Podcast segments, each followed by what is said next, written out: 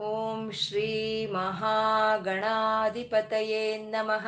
ಓಂ ಶ್ರೀ ಲಲಿತಾಂಬಿಕಾಯೇ ನಮಃ. ವಾಗರ್ತಾವಿವ ಸಂಪೃತ್ತೌ ವಾಗರ್ತ ಪ್ರತಿಪತ್ತಯೇ ಜಗತಃ ಪಿತರ ವಂದೇ ಪಾರ್ವತಿ ಪರಮೇಶ್ವರೌ ಗುರುಬ್ರಹ್ಮ ಗುರುರ್ವಿಷ್ಣು ಗುರುದೇವೋ ಮಹೇಶ್ವರ ಗುರುರ್ ಸಾಕ್ಷಾತ್ ಪರಬ್ರಹ್ಮ ತಸ್ಮೈ ಶ್ರೀ ಗುರವೇ ನಮಃ ವ್ಯಾಸಾಯ ವಿಷ್ಣುರೂಪಾಯ ವ್ಯಾಸರೂಪಾಯ ವಿಷ್ಣವೇ श्रुतिस्मृतिपुराणानाम् आलयं करुणालयं नमामि भगवत्पादशङ्करं लोकशङ्करम् अज्ञानां जाह्नवीतीर्थं विद्यातीर्थं विवेकिनां सर्वेषां सुखदं तीर्थं भारतीतीर्थमाश्रये शिवाय विष्णुरूपाय विष्णुरूपाय शिवाय नमः ॐ नमो भगवते वासुदेवाय ಓಂ ಶ್ರೀ ಮಾತ್ರೇ ನಮಃ ಭೀಷ್ಮ ಪಿತಾಮಹರು ಭೀಷ್ಮಾಚಾರ್ಯರಾಗಿ ಅನುಶಾಸನಿಕ ಪರ್ವ, ಶಾಂತಿ ಪರ್ವ ಅನ್ನೋ ಎರಡು ಪರ್ವಗಳು ಮಹಾಭಾರತದಲ್ಲಿ ಅದನ್ನ ಭೀಷ್ಮ ಪರ್ವ ಅಂತಾನೆ ಕರೀತಾರೆ. ಆ ಎರಡು ಪರ್ವಗಳಲ್ಲಿ ಶಿಷ್ಯನಾದಂಥ ಧರ್ಮರಾಯನಿಗೆ ಒಂದು ವ್ಯವಹಾರಿಕ ಧರ್ಮಗಳು, ಲೌಕಿಕ ಧರ್ಮಗಳು, ಪರಮಾರ್ಥ ಧರ್ಮಗಳು, ಮೋಕ್ಷ ಧರ್ಮಗಳು ರಾಜಕೀಯವಾದಂಥ ಧರ್ಮಗಳು, ಆಪದ್ ಧರ್ಮಗಳು ಒಂದೇನೋ ಎಲ್ಲಾ ಧರ್ಮಗಳನ್ನು ಎಲ್ಲಾ ಧರ್ಮಗಳನ್ನು ಶೇಷವಿಲ್ಲದಲ್ಲೇ ಎಲ್ಲವನ್ನು ಉಪಯ, ಉಪದೇಶ ಮಾಡಿದಾಗ ಅದನ್ನೆಲ್ಲ ಕೇಳದಂತ ಶಿಷ್ಯನಾದ ಧರ್ಮರಾಯನು ಆರು ಪ್ರಶ್ನೆಗಳನ್ನ ಆಚಾರ್ಯರನ್ನ ಕೇಳ್ತಾ ಇದ್ದಾನೆ. ಈ ಲೋಕದಲ್ಲಿ ಅಂದ್ರೆ ಎಲ್ಲಾ ಶಾಸ್ತ್ರಗಳಲ್ಲಿ, ಈ ಪ್ರಪಂಚದಲ್ಲಿ, ಎಲ್ಲಾ ಜೀವಿಗಳಲ್ಲಿ ಆಗಬಹುದು. ಇರುವಂತ ಏಕವಾದ ದೈವ ಯಾರು? ಯಾರನ್ನ ಯಾ, ಈ ಮನುಷ್ಯನಾದನಂತ ಒಂದು ಜ, ಮನುಷ್ಯನಿಗೆ ಯಾವ ಕಡೆ ಪ್ರಯಾಣ ಮಾಡಬೇಕು, ಯಾವುದನ್ನ ಆಶ್ರಯಿಸ್ಕೋಬೇಕು, ಯಾರನ್ನ ಸ್ತುವಂತಕ್ಕಂ, ಯಾರನ್ನ ಸ್ತುತಿಸ್ಬೇಕು, ಯಾವ ರೀತಿ ಅರ್ಚನೆಯನ್ನು ಮಾಡಬೇಕು, ಈ ಎಲ್ಲಾ ಧರ್ಮಗಳಲ್ಲಿ ಒಂದು ಉತ್ತಮವಾದಂಥ ಧರ್ಮ ಯಾವುದು, ಯಾರನ್ನ ಜಪಿಸೋದ್ರಿಂದ ಜನ್ಮ ಮೃತ್ಯುಗಳ ಅನ್ನೋ ಒಂದು ಬಾಧೆ ಹೋಗುತ್ತೆ ಅನ್ನೋದನ್ನ ಆರು ಪ್ರಶ್ನೆಗಳನ್ನು ಧರ್ಮರಾಯನ ಕೇಳಿದಾಗ ಆಚಾರ್ಯರಾದ ಭೀಷ್ಮಾಚಾರ್ಯರು ಉತ್ತರ ಕೊಡ್ತಾ ಇದ್ದಾರೆ. ಈ ಜಗತ್ತಿಗೆಲ್ಲ ಯಾರು ಪ್ರಭುವೋ, ಯಾರು ದೇ, ದೇವ, ದೇವತೆಗಳಿಗೂ ದೇವತನು ಯಾರೋ, ಅನಂತ ತತ್ವ ಉಳ್ಳಂತ ಪುರುಷ, ಪುರುಷೋತ್ತಮನನ್ನ ನಾನು ಹೇಳೋ ಅಂತ ವಿಷ್ಣು ಸಹಸ್ರನಾಮಗಳಿಂದ ಒಂದು ಸ್ತುತಿಸೋ ಅಂತದ್ದೇ ಆ ಪರಮಾತ್ಮನನ್ನ ಸ್ತುತಿಸೋ ಅಂತದ್ದೇ ಆ ಒಂದು ಎಚ್ಚರಿಕೆಯಿಂದ, ಒಂದು ಏಕಾಗ್ರತೆಯಿಂದ ಸ್ತುತಿಸ್ಬೇಕು ಅನ್ನೋದನ್ನ ಯಾರನ್ನು ಸ್ತುತಿಸ್ಬೇಕು ಅನ್ನೋದಕ್ಕೆ ಹೇಳ್ತಾ ಇರೋವಂಥದ್ದು ಮತ್ತೆ ಅವನೆಂತ ಅದ್ ಯಾವ ರೀತಿ ಇವಾಗ ನಾನು ಹೇಳಕ್ ಹೊರಟಿರೋ ಅಂತ ವಿಷ್ಣು ಸಹಸ್ರನಾಮಗಳನ್ನ ಯಾವ ರೀತಿ ಒಂದು ಅರ್ಚನೆ ಮಾಡಬೇಕು ಅಂತಂದ್ರೆ ಧ್ಯಾನಿಸ್ಬೇಕು. ಆ ಸಾವಿರ ನಾಮಗಳನ್ನ ಒಂದ್ ಕಡೆ ಕೂತ್ಕೊಂಡು ಧ್ಯಾನಿಸ್ಕೋಬಹುದು ಇಲ್ಲ ಸಾವಿರ ನಾಮಗಳನ್ನು ತಗೊಂಡು ಅರ್ಚನೆ ಮಾಡ್ಕೋಬಹುದು ಸಾವಿರ ನಾಮಗಳನ್ನ ನಮಸ್ಕಾರವನ್ನು ಮಾಡ್ಬೋದು. ಈ ರೀತಿ ಮಾಡಿ ಈ ಧ್ಯಾನನೂ ನಿನ್ನಿಂದಾನೆ, ಈ ಅರ್ಚನೆನೂ ನಿನ್ನಿಂದಾನೆ, ಈ ಸ್ತುತಿಯನ್ನ ಮಾಡೋ ಅಂತ ಶಕ್ತಿ ಕೊಟ್ಟಿದ್ದು ನೀನೇ ಅಂತ ಪರಮಾತ್ಮನಿಗೆ ಅರ್ಪಣೆ ಮಾಡೋ ಅಂತದೇ ಅದೇ ಯಜ್ಞ ಅಂತ ಹೇಳೋದು, ಅದೇ ಹೋಮ ಅಂತ ಹೇಳೋದು. ಈ ನಾಲ್ಕು ವಿಧವಾಗಿ ಮಾಡೋ ಅಂತದನ್ನೇ ಅರ್ಚನೆ ಅಂತ ಹೇಳ್ತಾರೆ. ಅಂತ ಹೇಳ್ತಾ ಇದ್ದಾರೆ.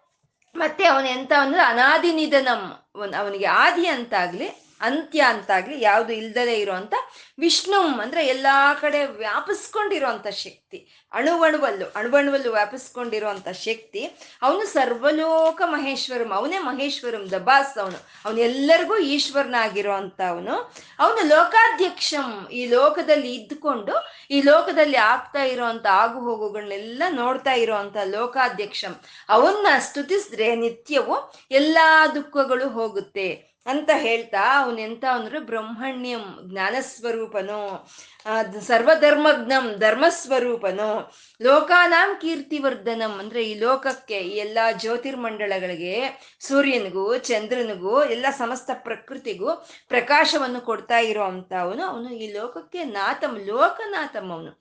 ಈ ಲೋಕ ಎಂತ ಲೋಕ ಅಂತಂದ್ರೆ ಮಹದ್ಭೂತಂ ಸರ್ವಭೂತ ಭವೋದ್ಭವಂ ಅಂತಿದ್ದಾರೆ. ಅಂದ್ರೆ ಎಲ್ಲಾ ಪ್ರಾಣಿ, ಒಂದು ಪ್ರಾಣಿಕೋಟಿಯಿಂದ ತುಂಬಿರೋ ಅಂತ ಈ ಪ್ರಪಂಚಕ್ಕೆ ಅವನು ಲೋಕ ಲೋಕನಾಥನಾಗಿರೋ ಅಂತ ಅವನು ಅವನು ಅಂತ ಹೇಳ್ತಾ, ಅಂತ ಪರಮಾತ್ಮನನ್ನ ನಾನು ಹೇಳ್ತಾ ಇರುವಂತ ವಿಷ್ಣು ಸಹಸ್ರನಾಮಗಳಿಂದ ಧ್ಯಾನಿಸೋದೇ ಉತ್ತಮವಾದಂತ ಒಂದು ಧರ್ಮ ಅಂತ ಹೇಳಿದ್ರು. ಯಾವ ಧರ್ಮ ಉತ್ತಮ ಅಂತ ಕೇಳಿದ್ದಕ್ಕೆ ಒಂದು ಉತ್ತರವಾಗಿ ಆ ವಿಷ್ಣು ಸಹಸ್ರನಾಮ ಪಾರಾಯಣವನ್ನು ಮಾಡ್ಕೊಳ್ಳದೆ ಉತ್ತಮವಾದಂತ ಧರ್ಮ ಅಂತ ಹೇಳಿದ್ರು.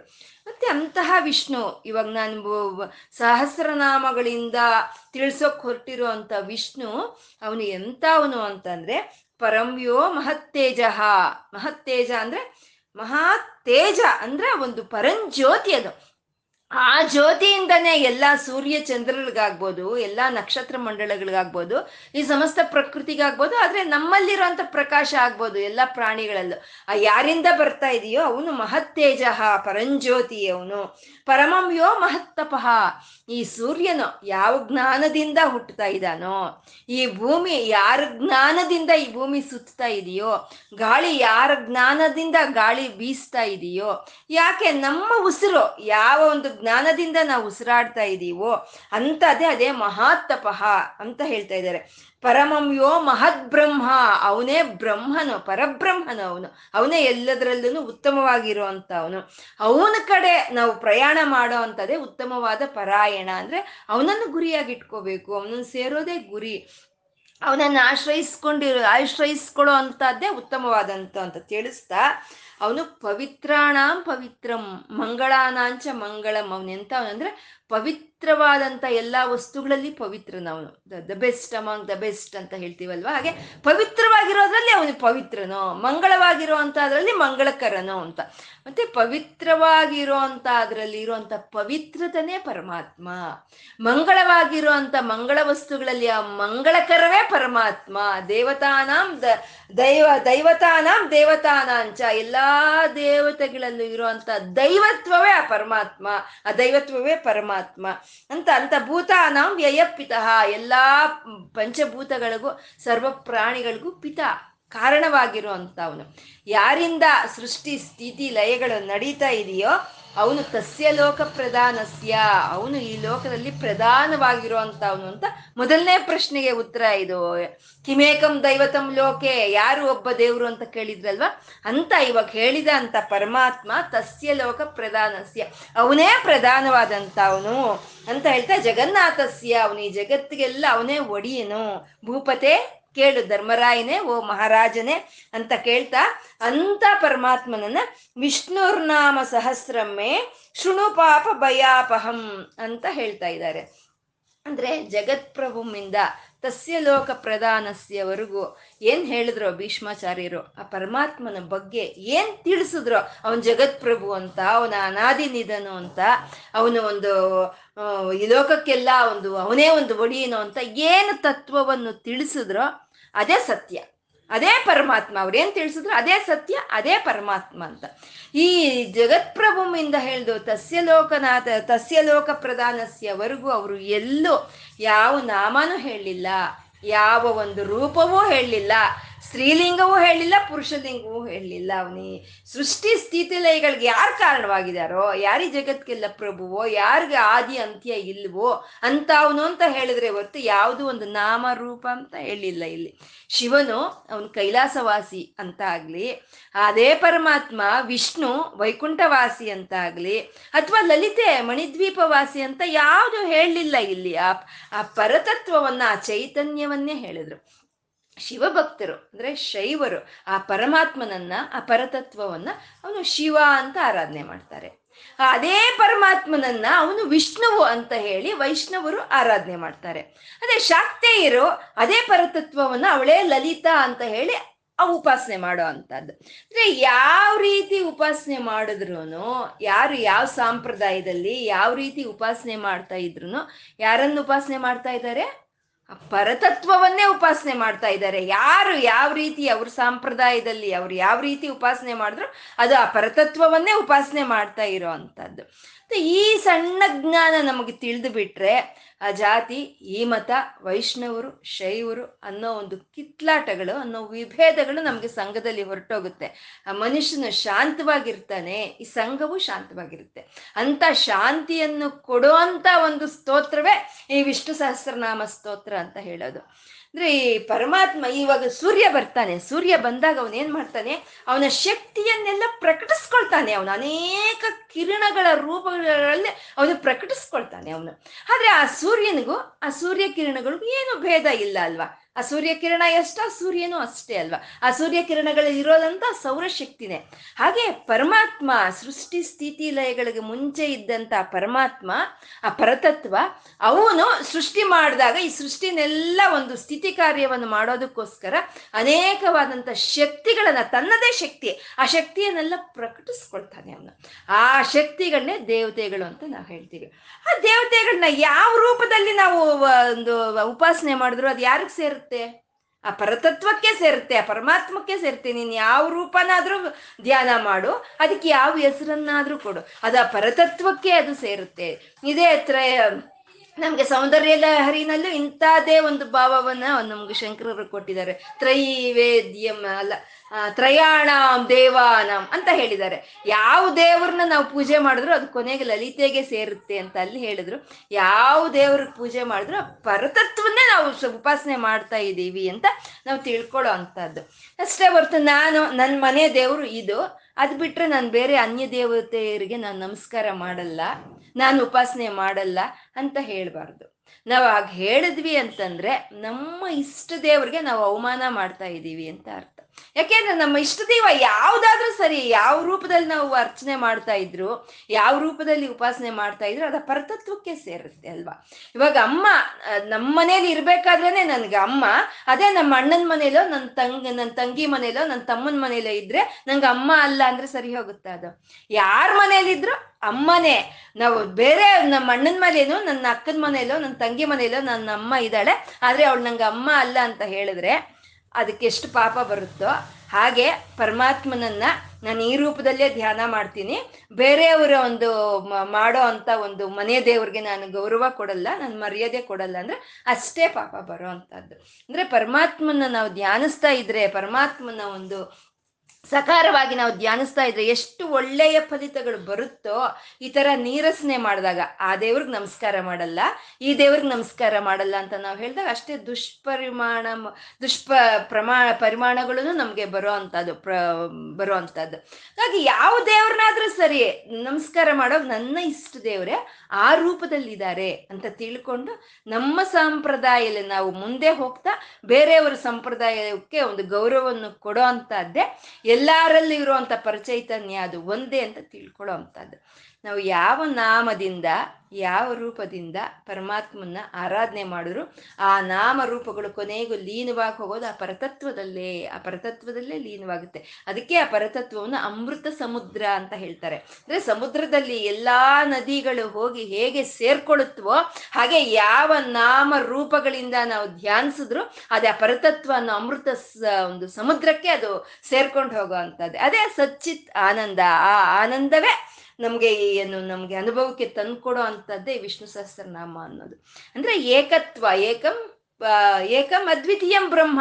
ಅವನ್ ಪರಮಾತ್ಮ ಒಬ್ನೇ ಇದ್ದಾನೆ ಅನ್ನೋದನ್ನೇ ನಮ್ಗೆ, ಆ, ಜ್ಞಾನವನ್ನು ಕೊಡೋ ಅಂತ ಸ್ತೋತ್ರ ವಿಷ್ಣು ಸಹಸ್ರನಾಮ. ಅಂದ್ರೆ ಏಕಂ ಅದ್ವಿತೀಯಂ ಬ್ರಹ್ಮ ಅಂತ ಹೇಳಿದ್ರು. ಅದ್ನೇ ಅದ್ವೈತ ಅಂತ ಹೇಳಿದ್ರು. ಅಂದ್ರೆ ಏಕಂ ಅದ್ವಿತೀಯಂ ಬ್ರಹ್ಮ ಅಂದ್ರೆ ಪರಮಾತ್ಮ ಒಬ್ನೇ ಇದ್ದಾನೆ ಅಂತ ಹೇಳೋದು. ಅದ್ವೈತ ಅಂತಂದ್ರೆ ಪರಮಾತ್ಮ ಒಬ್ನೇ ಇದ್ದಾನೆ ಅಂದ್ರೆ ಎರಡನೇದು ಎಲ್ಲಿದೆ ಇರೋದಕ್ಕೆ ಅಂತ ಹೇಳೋದು. ಅಂದ್ರೆ ಗುದ್ದಿ ಏನಾದ್ರೂ ಹೇಳ್ಬೇಕಾದ್ರೆ ಒಂದು ಟೇಬಲ್ ಗುದ್ದಿ ಹೇಳ್ತೀವಿ ನಾವಲ್ವಾ? ಹಾಗೆ ಏಕಂ ಅದ್ವಿತೀಯಂ ಬ್ರಹ್ಮ ಅಂದ್ರೆ ಬ್ರಹ್ಮ ಒಬ್ನೇ ಅಂತ ಹೇಳಿದ್ರೆ ಅದ್ವಿತೀಯಂ ಅಲ್ಲಿ ಎರಡನೇದು ಇಲ್ವೇ ಇಲ್ಲ ಅಂತ ಗಟ್ಟಿಯಾಗಿ ಹೇಳುವಂಥದ್ದು. ಅಂತ ಒಂದು ಏಕತ್ವ ಪ್ರತಿಪಾದನೆಯನ್ನ ಅಂತ ಏಕತ್ವ ಜ್ಞಾನವನ್ನ ಅಂತ ಒಂದು ವಿಭೇದಗಳನ್ನು ನಮ್ಮಿಂದ ದೂರ ಮಾಡುವಂತ ಸ್ತೋತ್ರನೇ ವಿಷ್ಣು ಸಹಸ್ರನಾಮ. ಇದೆಲ್ಲ ನಾವು ಯಾಕೆ ಹೇಳ್ಕೋಬೇಕು ಇವಾಗ ಅಂತಂದ್ರೆ ಲಲಿತ ಸಹಸ್ರನಾಮ ಹೇಳ್ಕೊಂಡ್ವಿ. ಆವಾಗ ಪರತತ್ವ ಲಲಿತೇನೆ ಅಂತ ಹೇಳ್ಕೊಂಡ್ವಿ. ಶಿವಾನಂದ ಲಹರಿ ಹೇಳ್ಕೊಂಡ್ವಿ. ಆ ಶಿವಾನಂದ ಲಹರಿದೆ ಪರತತ್ವ ಶಿವಾನಿ ಅಂತ ಹೇಳ್ಕೊಂಡ್ವಿ. ಇವಾಗ ವಿಷ್ಣು ಸಹಸ್ರನಾಮ ಹೇಳ್ಕೊಳ್ತಾ ಇದ್ದೀವಿ. ಈ ವಿಷ್ಣುವೇ ಪರತತ್ವ ಅಂತ ಹೇಳ್ತೀವಿ. ಇದು ಅಯೋಮಯಕ್ಕೆ ಬೀಳಬಾರ್ದು, ನಾವು ಗೊಂದಲಕ್ಕೆ ಬೀಳಬಾರ್ದು. ನಾವು ಲಲಿತೆಯಾಗಿ, ಶಿವನಾಗಿ, ವಿಷ್ಣುವಾಗಿ ಯಾವ ರೀತಿ ಉಪಾಸನೆ ಮಾಡಿದ್ರು ಅದು ಆ ಪರತತ್ವವನ್ನೇ ನಾವು ಉಪಾಸನೆ ಮಾಡ್ತೀವಿ ಅಂತ ತಿಳ್ಕೊಳ್ಳೋ ಅಂಥದ್ದು. ಅಂತ ತತ್ವವನ್ನೇ ನಮಗೆ ವಿಷ್ಣು ಸಹಸ್ರನಾಮ ಅನ್ನೋದು ನಮಗೆ ತೋರಿಸ್ಕೊಡೋ ಅಂಥದ್ದು. ಅಂಥ ತತ್ವವೇ ನಮಗೆ ಜಗತ್ಪ್ರಭುವಿಂದ ತಸ್ಯ ಪ್ರಧಾನಸ್ಯವರೆಗೂ ಭೀಷ್ಮಾಚಾರ್ಯರು ಹೇಳಿರೋ ಅಂಥದ್ದು ಮತ್ತೆ ಆಯ್ತು, ಇನ್ನೇನು ಸಂಪೂರ್ಣ ತಿಳ್ಕೊಂಡ್ಬಿಟ್ವಿ. ಇನ್ನು ಹೊರಟೋಗ್ಬೋದು ನಾವು ವಿಶ್ವಂ, ವಿಷ್ಣುರ್ವ ಅಂತಂದ್ರೆ ಮತ್ತೆ ಇಲ್ಲೊಂದು ವಿಷಯ ಹೇಳ್ತಾ ಇದ್ದಾರೆ. ಯಾನಿ ನಾಮಾನಿ ಗೌಣಾನಿ ವಿಖ್ಯಾತಾನಿ ಮಹಾತ್ಮನಃ ಋಷಿಭಿ ಪರಿಗೀತಾನಿ ತಾನಿ ವಕ್ಷ್ಯಾಮಿ ಭೂತಯೇ ಅಂತ ಹೇಳ್ತಾ ಇದ್ದಾರೆ. ಓ ಧರ್ಮರಾಯನೇ, ಓ ಶಿಷ್ಯನೇ, ನಾನು ನಿನಗೆ ತಾತ, ನಾನು ನಿನಗೆ ಪಿತಾಮಹನ.